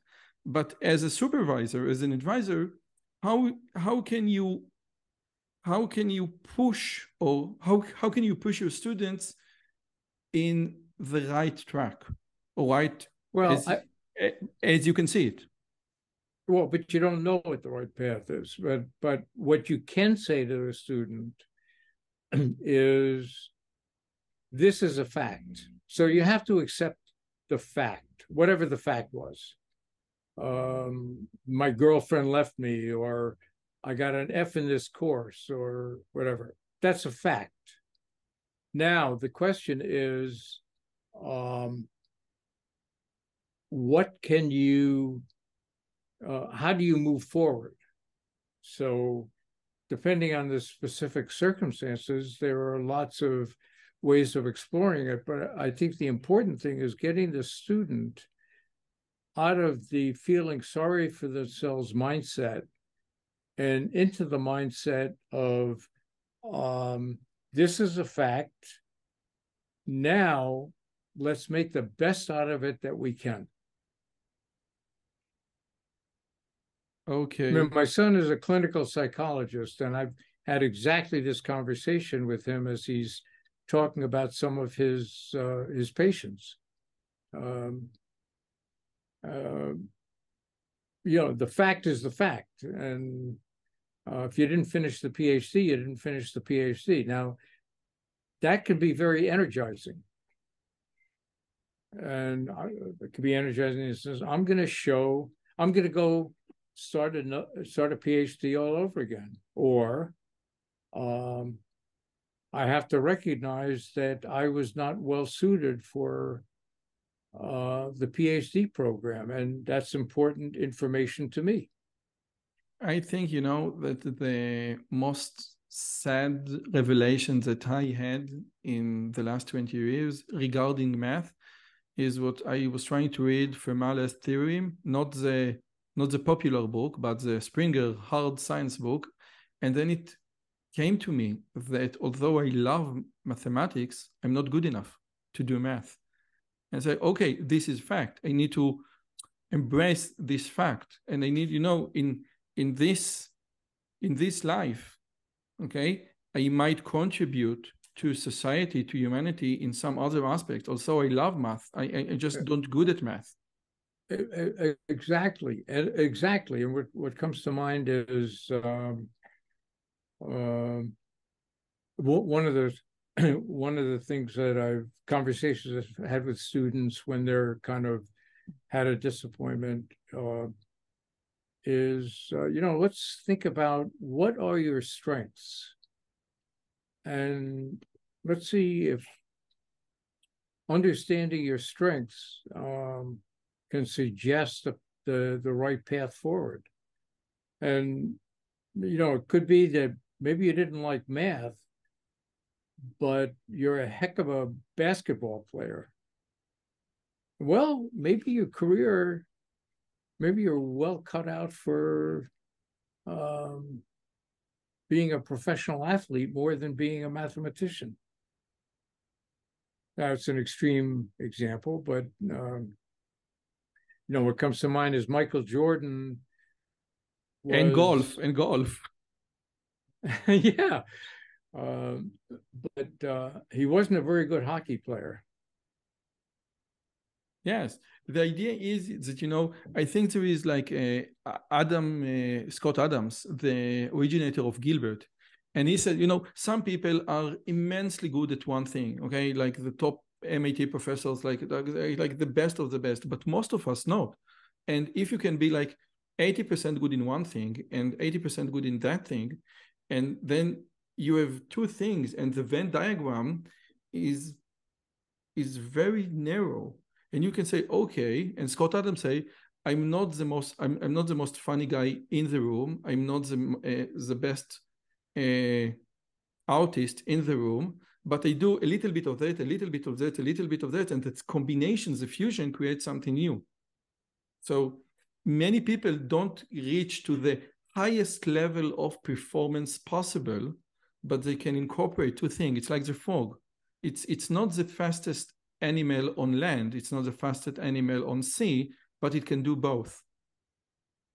Uh, well, that's exactly right, and uh, uh, and I think that's that's really right on. I, one of my, um, you know, often when I'm working with a um, PhD student, you know, uh, progress um, takes very lots of very different forms. But one one form that progress with a PhD student could take is they've done sort of really nice small pieces of work, um, but they can get uh, discouraged that they, but what is my thesis? And the metaphor that I often use for that is a patchwork quilt. Uh, you familiar with uh, what I mean by a patchwork quilt? No, I'm sorry. Well, a patchwork quilt is, um, you know, somebody who makes, um, let's say, typically, you think historically, women, they design little patches that are that are kind of attractive, but um, they don't know what they're going to do with it. And then they design another one, and uh, not sure what they're going to do. And they got a bunch of these beautiful little patches now, the question is how do you put all the patches together into a beautiful quilt? And so then sometimes the one that's the centerpiece eventually is actually the first one you, you made, or maybe it's the last one you made. But there's the whole phase of putting the thesis together where you now take these individual pieces that you had and you then combine them into a beautiful design.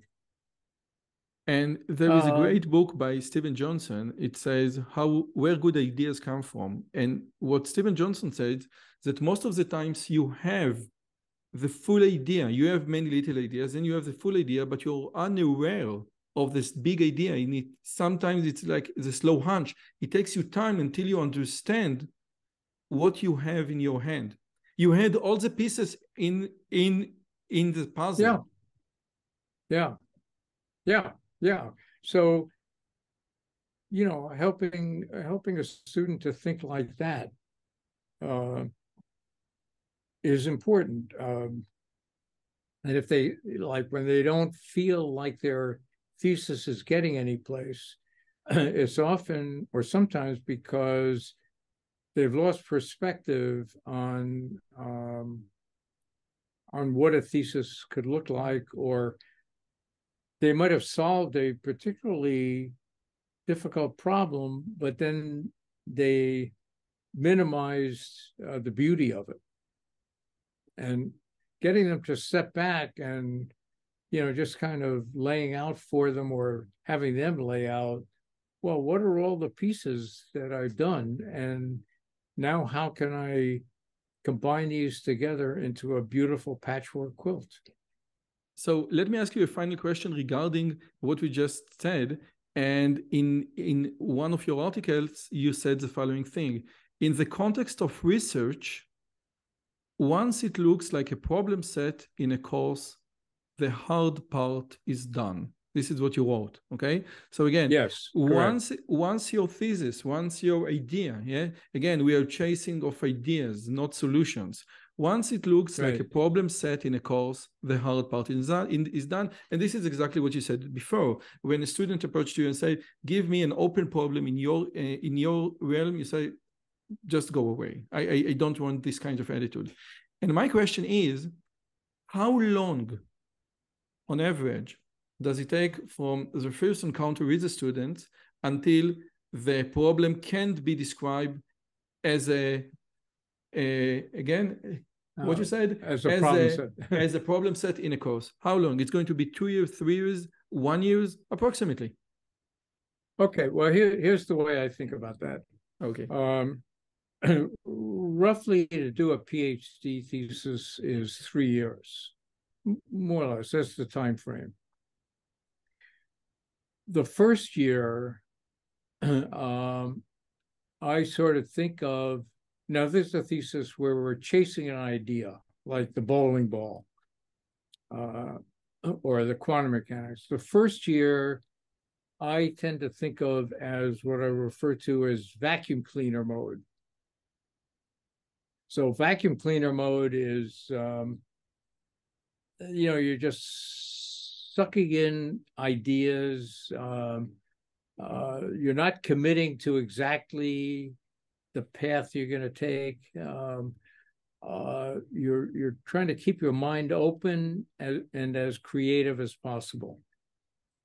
Now, I, I think it's our job as a mentor to to watch this that process very carefully. And it could be that in that first year, there's just absolutely um, the definition of the problem set. And then you spend the next two years doing that problem set. That's happened on occasion. More typically, you have to sort of watch it and as you get into sort of the the second year, you really have to narrow start narrowing it down. Um, you had a wonderful quote regarding exactly what you just said which is motion is not progress sometimes we have Yes. motion but this motion doesn't imply progress. This is a great quote. So we think that we have motion but we are moving in circles. And this is your part Yeah. your job as the mentor to say listen be aware. Yeah, right. Um, and I, uh, you know, I went through this uh, recently with another student that, you know, you've got to start um, uh, trimming the problem down, trimming down, uh, let's say, the patches that you're making as patchwork quilts, and start getting things much better defined because by the third year, or sometimes it's the fourth year, um, your thesis has to get finished. So, so the hope is that in the first year, um, in the beginning of the second year, you've let them be as expansive as possible, so that um, you get a sense of what their potential is, what their um, what their robustness is in terms of uh, of running into walls, etc. And then you start to have to start trimming it down.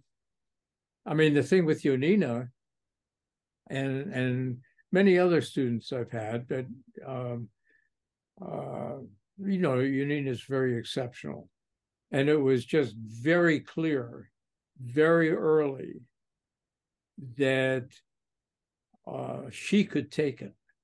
And she would think amazingly creatively and energetically and um, um, so then you kind of it becomes more hands off uh, you know just um, I, I just Uh, want to mention to my audience that Yonina Eldar is one of the top scientists in Israel. Okay, so with all due respect to Mr. Al Oppenheim, she's not a good example. I'm sorry.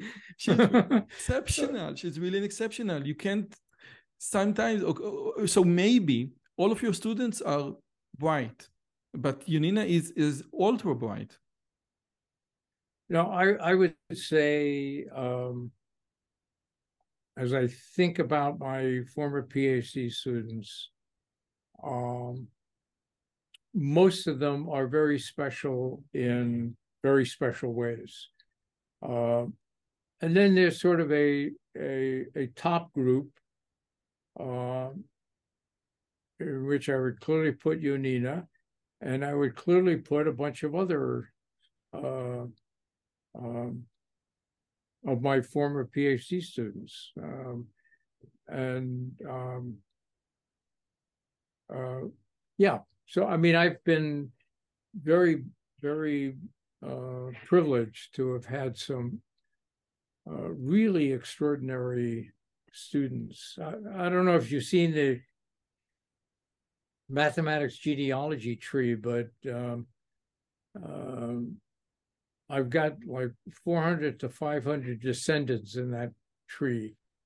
Um, and uh, quite a number of them are pretty extraordinary, very I, extraordinary. I, I, I think, Al, that when we finish the conversation shortly, my homework will be how to apply what you just said about those exceptional students that you have to my life with my students and how to apply, how to do the transform correctly.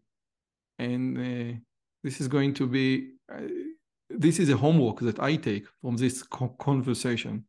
What what wisdom can I extract and use and utilize in my other life? well, I'll, I'll, tell you, Roy, I, I'd be delighted to continue the conversation, not in the context of an interview, but um, uh, I personally enjoy thinking about these kinds of things and learning from them. Um, and and you know, the more you think about them, um, the more you learn. I, I can tell you um, another one of my mantras that I like. Uh, uh, I, I, was uh, an airline pilot, not an airline, but uh, air, aircraft pilot um, for quite a number of years, and um, there's lots of very very interesting one-liners or two-liners that you come across. Uh, uh, from flying. One of them is it's very important uh, periodically to operate at the edge of your comfort zone. Otherwise, your comfort zone shrinks. Shrink, yes. Yeah. I I, um, I, I, I once said about my wife, she's uncomfortable in the comfort zone.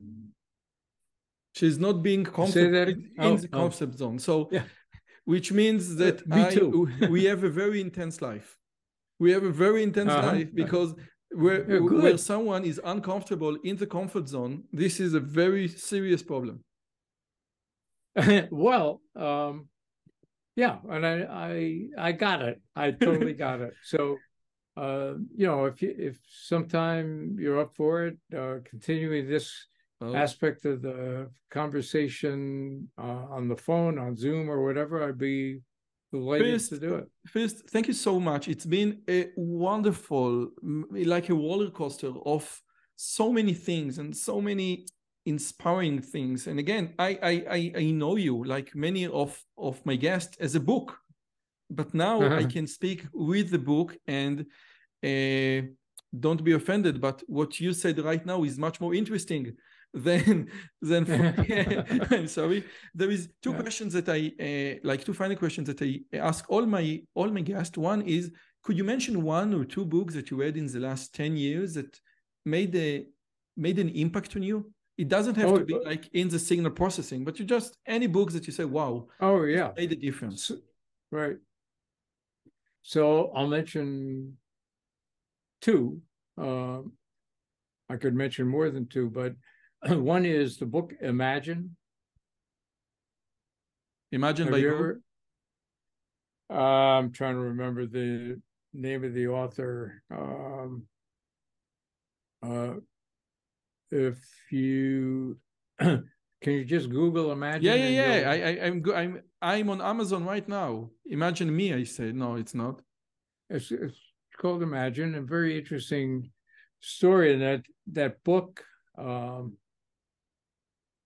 uh, and all your students should read the book, even though uh, the book was taken out of print, because unfortunately the author um, made up a quote uh, that wasn't true.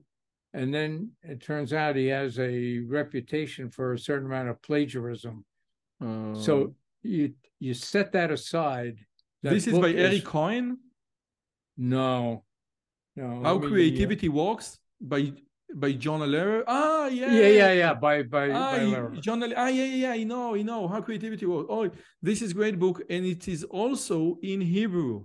Jonah Lehrer. Yeah, Oh. yeah, yeah. Jonah Lehrer. Yes. Imagine how creativity. Yeah, works. great. Oh, yeah, right. This is this is a great book. Yes, yes, yes. okay. That that's a must read. I think that the Uh, first chapter is about dopamine. Yeah, yeah, yeah. I, Uh, I I read this book. This is a great book. Yes, by Yeah. Jonah Lehrer. And, And- the, and and the second book.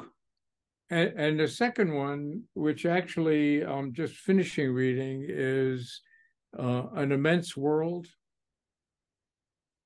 Uh, it's called An Immense World. Yeah, you just you just saw it. By yeah, that. Yeah, yeah, yeah. That book. Uh, it's How animal sense reveal hidden realms and world. Wow. It's fascinating.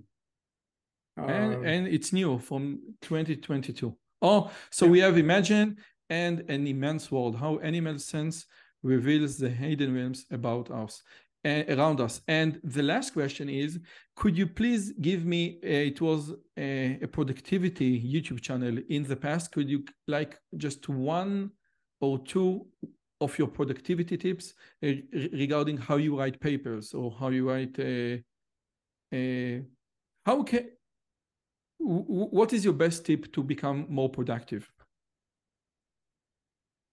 Oh, um, well, this is something I've, I've, uh, do you know the, what's, what's the title of that book? Um, uh, it's a book on time management. And, um, we have book by uh, Steve by Stephen Covey about time management no, by Al, Alan Lakein. Alan Lakein, and, um, it, it has some, um, you know, there, there are typical sort of ways of uh, how to manage your time, but one of the things that um, uh, really had an impact on me, and I used to give copies of this book to every student that I had. Um, so people have often asked me, how can you write a book? Uh, it's such an immense task. just a second you you mean how to get control of your time and your life by Uh, that's it. How to get control of your time in your life. Yeah. oh, Right. okay Um, so the answer when somebody, yeah, that's it. And okay the thing to get your hands on, if you can, is uh, the first edition of it. Yeah, you can see there that um, by first came out- 1989 um, no. Uh, so you can see the one 1974. ah yes Yeah. Because uh, he he wrote he rewrote it. So the first edition, how to get control of your time in life from the first edition, 1974. So what one tip could you extract from this book? Yep. Um, so one tip that you can, uh, if you're if you're let's say you're you're doing a PhD thesis, which is an enormous job, or you're writing a book, and you got um, 15 minutes between now and a meeting that you have. I mean, how how could you possibly make progress on your book in 15 minutes? Well, of course you can make progress on your book in 15 minutes because there's always a reference you want to look up, a figure you want to draw, an example you want to uh, uh, flesh out. So too often people waste too many small snippets of time uh, to um, uh, because they don't they haven't thought about how can I use that time productively. And this was before social media and smartphone, Al. So what, what is that? This was what you just said right now was before social media and smartphones and all the distractions oh, yeah. that we oh, have yeah. right now. So uh, right now, nowadays with social media and iPhone and, and TikTok and all the things, you know, get the 15 minute snippet of time and go find a reference instead of browsing TikTok demands, you know, like a very a, a very strong personality. Yeah, and this is one of the messages in Alan Lakein's book. It's is um, to make good use of these small snippets of time. And uh, you know, when somebody asks me, "How in the world could I possibly write a book that's just so monumental a task?" My answer has has always been on any given day, I'm not writing a book, I'm working on a chapter. And actually, I'm not working on the chapter, I'm working on a section. And actually, I'm not working on that section, I'm working on a subsection. Yeah, subsection and an example. Uh, because if you think about the project of the whole book, uh, that can be very depressing. How in the world could I possibly get there? It's one step at a time let me and give let, you just let, a second. Let me yes. mention there, there's a documentary that I've mentioned to all of my students, and this had to do with two mountain climbers. And one of them uh, had fallen down a crevasse. His climbing partner had to cut him loose. Uh, and this guy, everybody thought he was dead. and he had decided he had two broken legs. He decided he was going to crawl the three miles back to the base camp. And in the documentary, what's said is, um, how in the world could you keep yourself motivated to crawl three miles with two broken legs? And he said, I couldn't. All I could do is motivate myself that my goal is to get to that rock. And then when I got to that rock, my goal was to get to the next rock. And that documentary, uh, uh, Touching the Void, I think was the title of it, something like that. This is great. I, with, with your permission, I would like to end with some ancient Jewish wisdom. Before I got married, I was terrified. And I asked my friend, which was an ultra Orthodox, I said, listen, you know, marriage is, is, is for lifetime. This is a strong commitment. How, how can you reconcile this? And said, no, this is not for lifetime. This is just for today.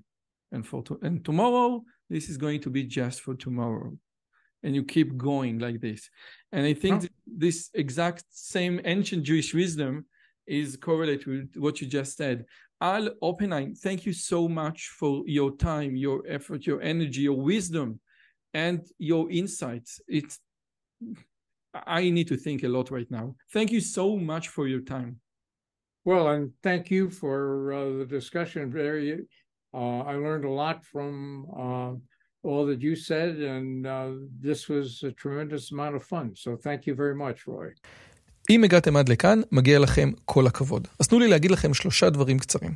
הדבר הראשון, אם שמעתם משהו בשיחה שמעניין אתכם, שאתם רוצים לקחת הלאה, פשוט ספרו אותו לאנשים אחרים. משהו מעניין שאני אמרתי, משהו מעניין שהאורח שלי אמר, איזשהו רעיון שאתם רוצים לקחת איתכם לחיים, פשוט ספרו אותו לחבר או לחברה. זאת הדרך הטובה ביותר לזכור את הרעיונות מתוך השיחות האלה. הדבר השני, אם אתם רוצים לקחת חלק בקהילה שלנו ולפגוש ולדבר עם אנשים כמוכם, אתם מוזמנים לערוץ הטלגרם שלנו, שווה לכם מאוד. פשוט תראו עוד אנשים שמתעניינים מדברים מגניבים בדיוק כמוכם. והדבר האחרון, אם אתם יכולים, דרגו את הערוץ שלנו באפליקציית הפודקאסטים שלכם, זה יכול להיות בספוטיפיי, באפל פודקאסט או בגוגל פודקאסט, זה תהליך קצר של שתי שניות, הוא מאוד מאוד יעזור לנו להפיץ את הבשורה הלאה. שיהיה לכם כיף גדול וכיף בשיחה הבאה.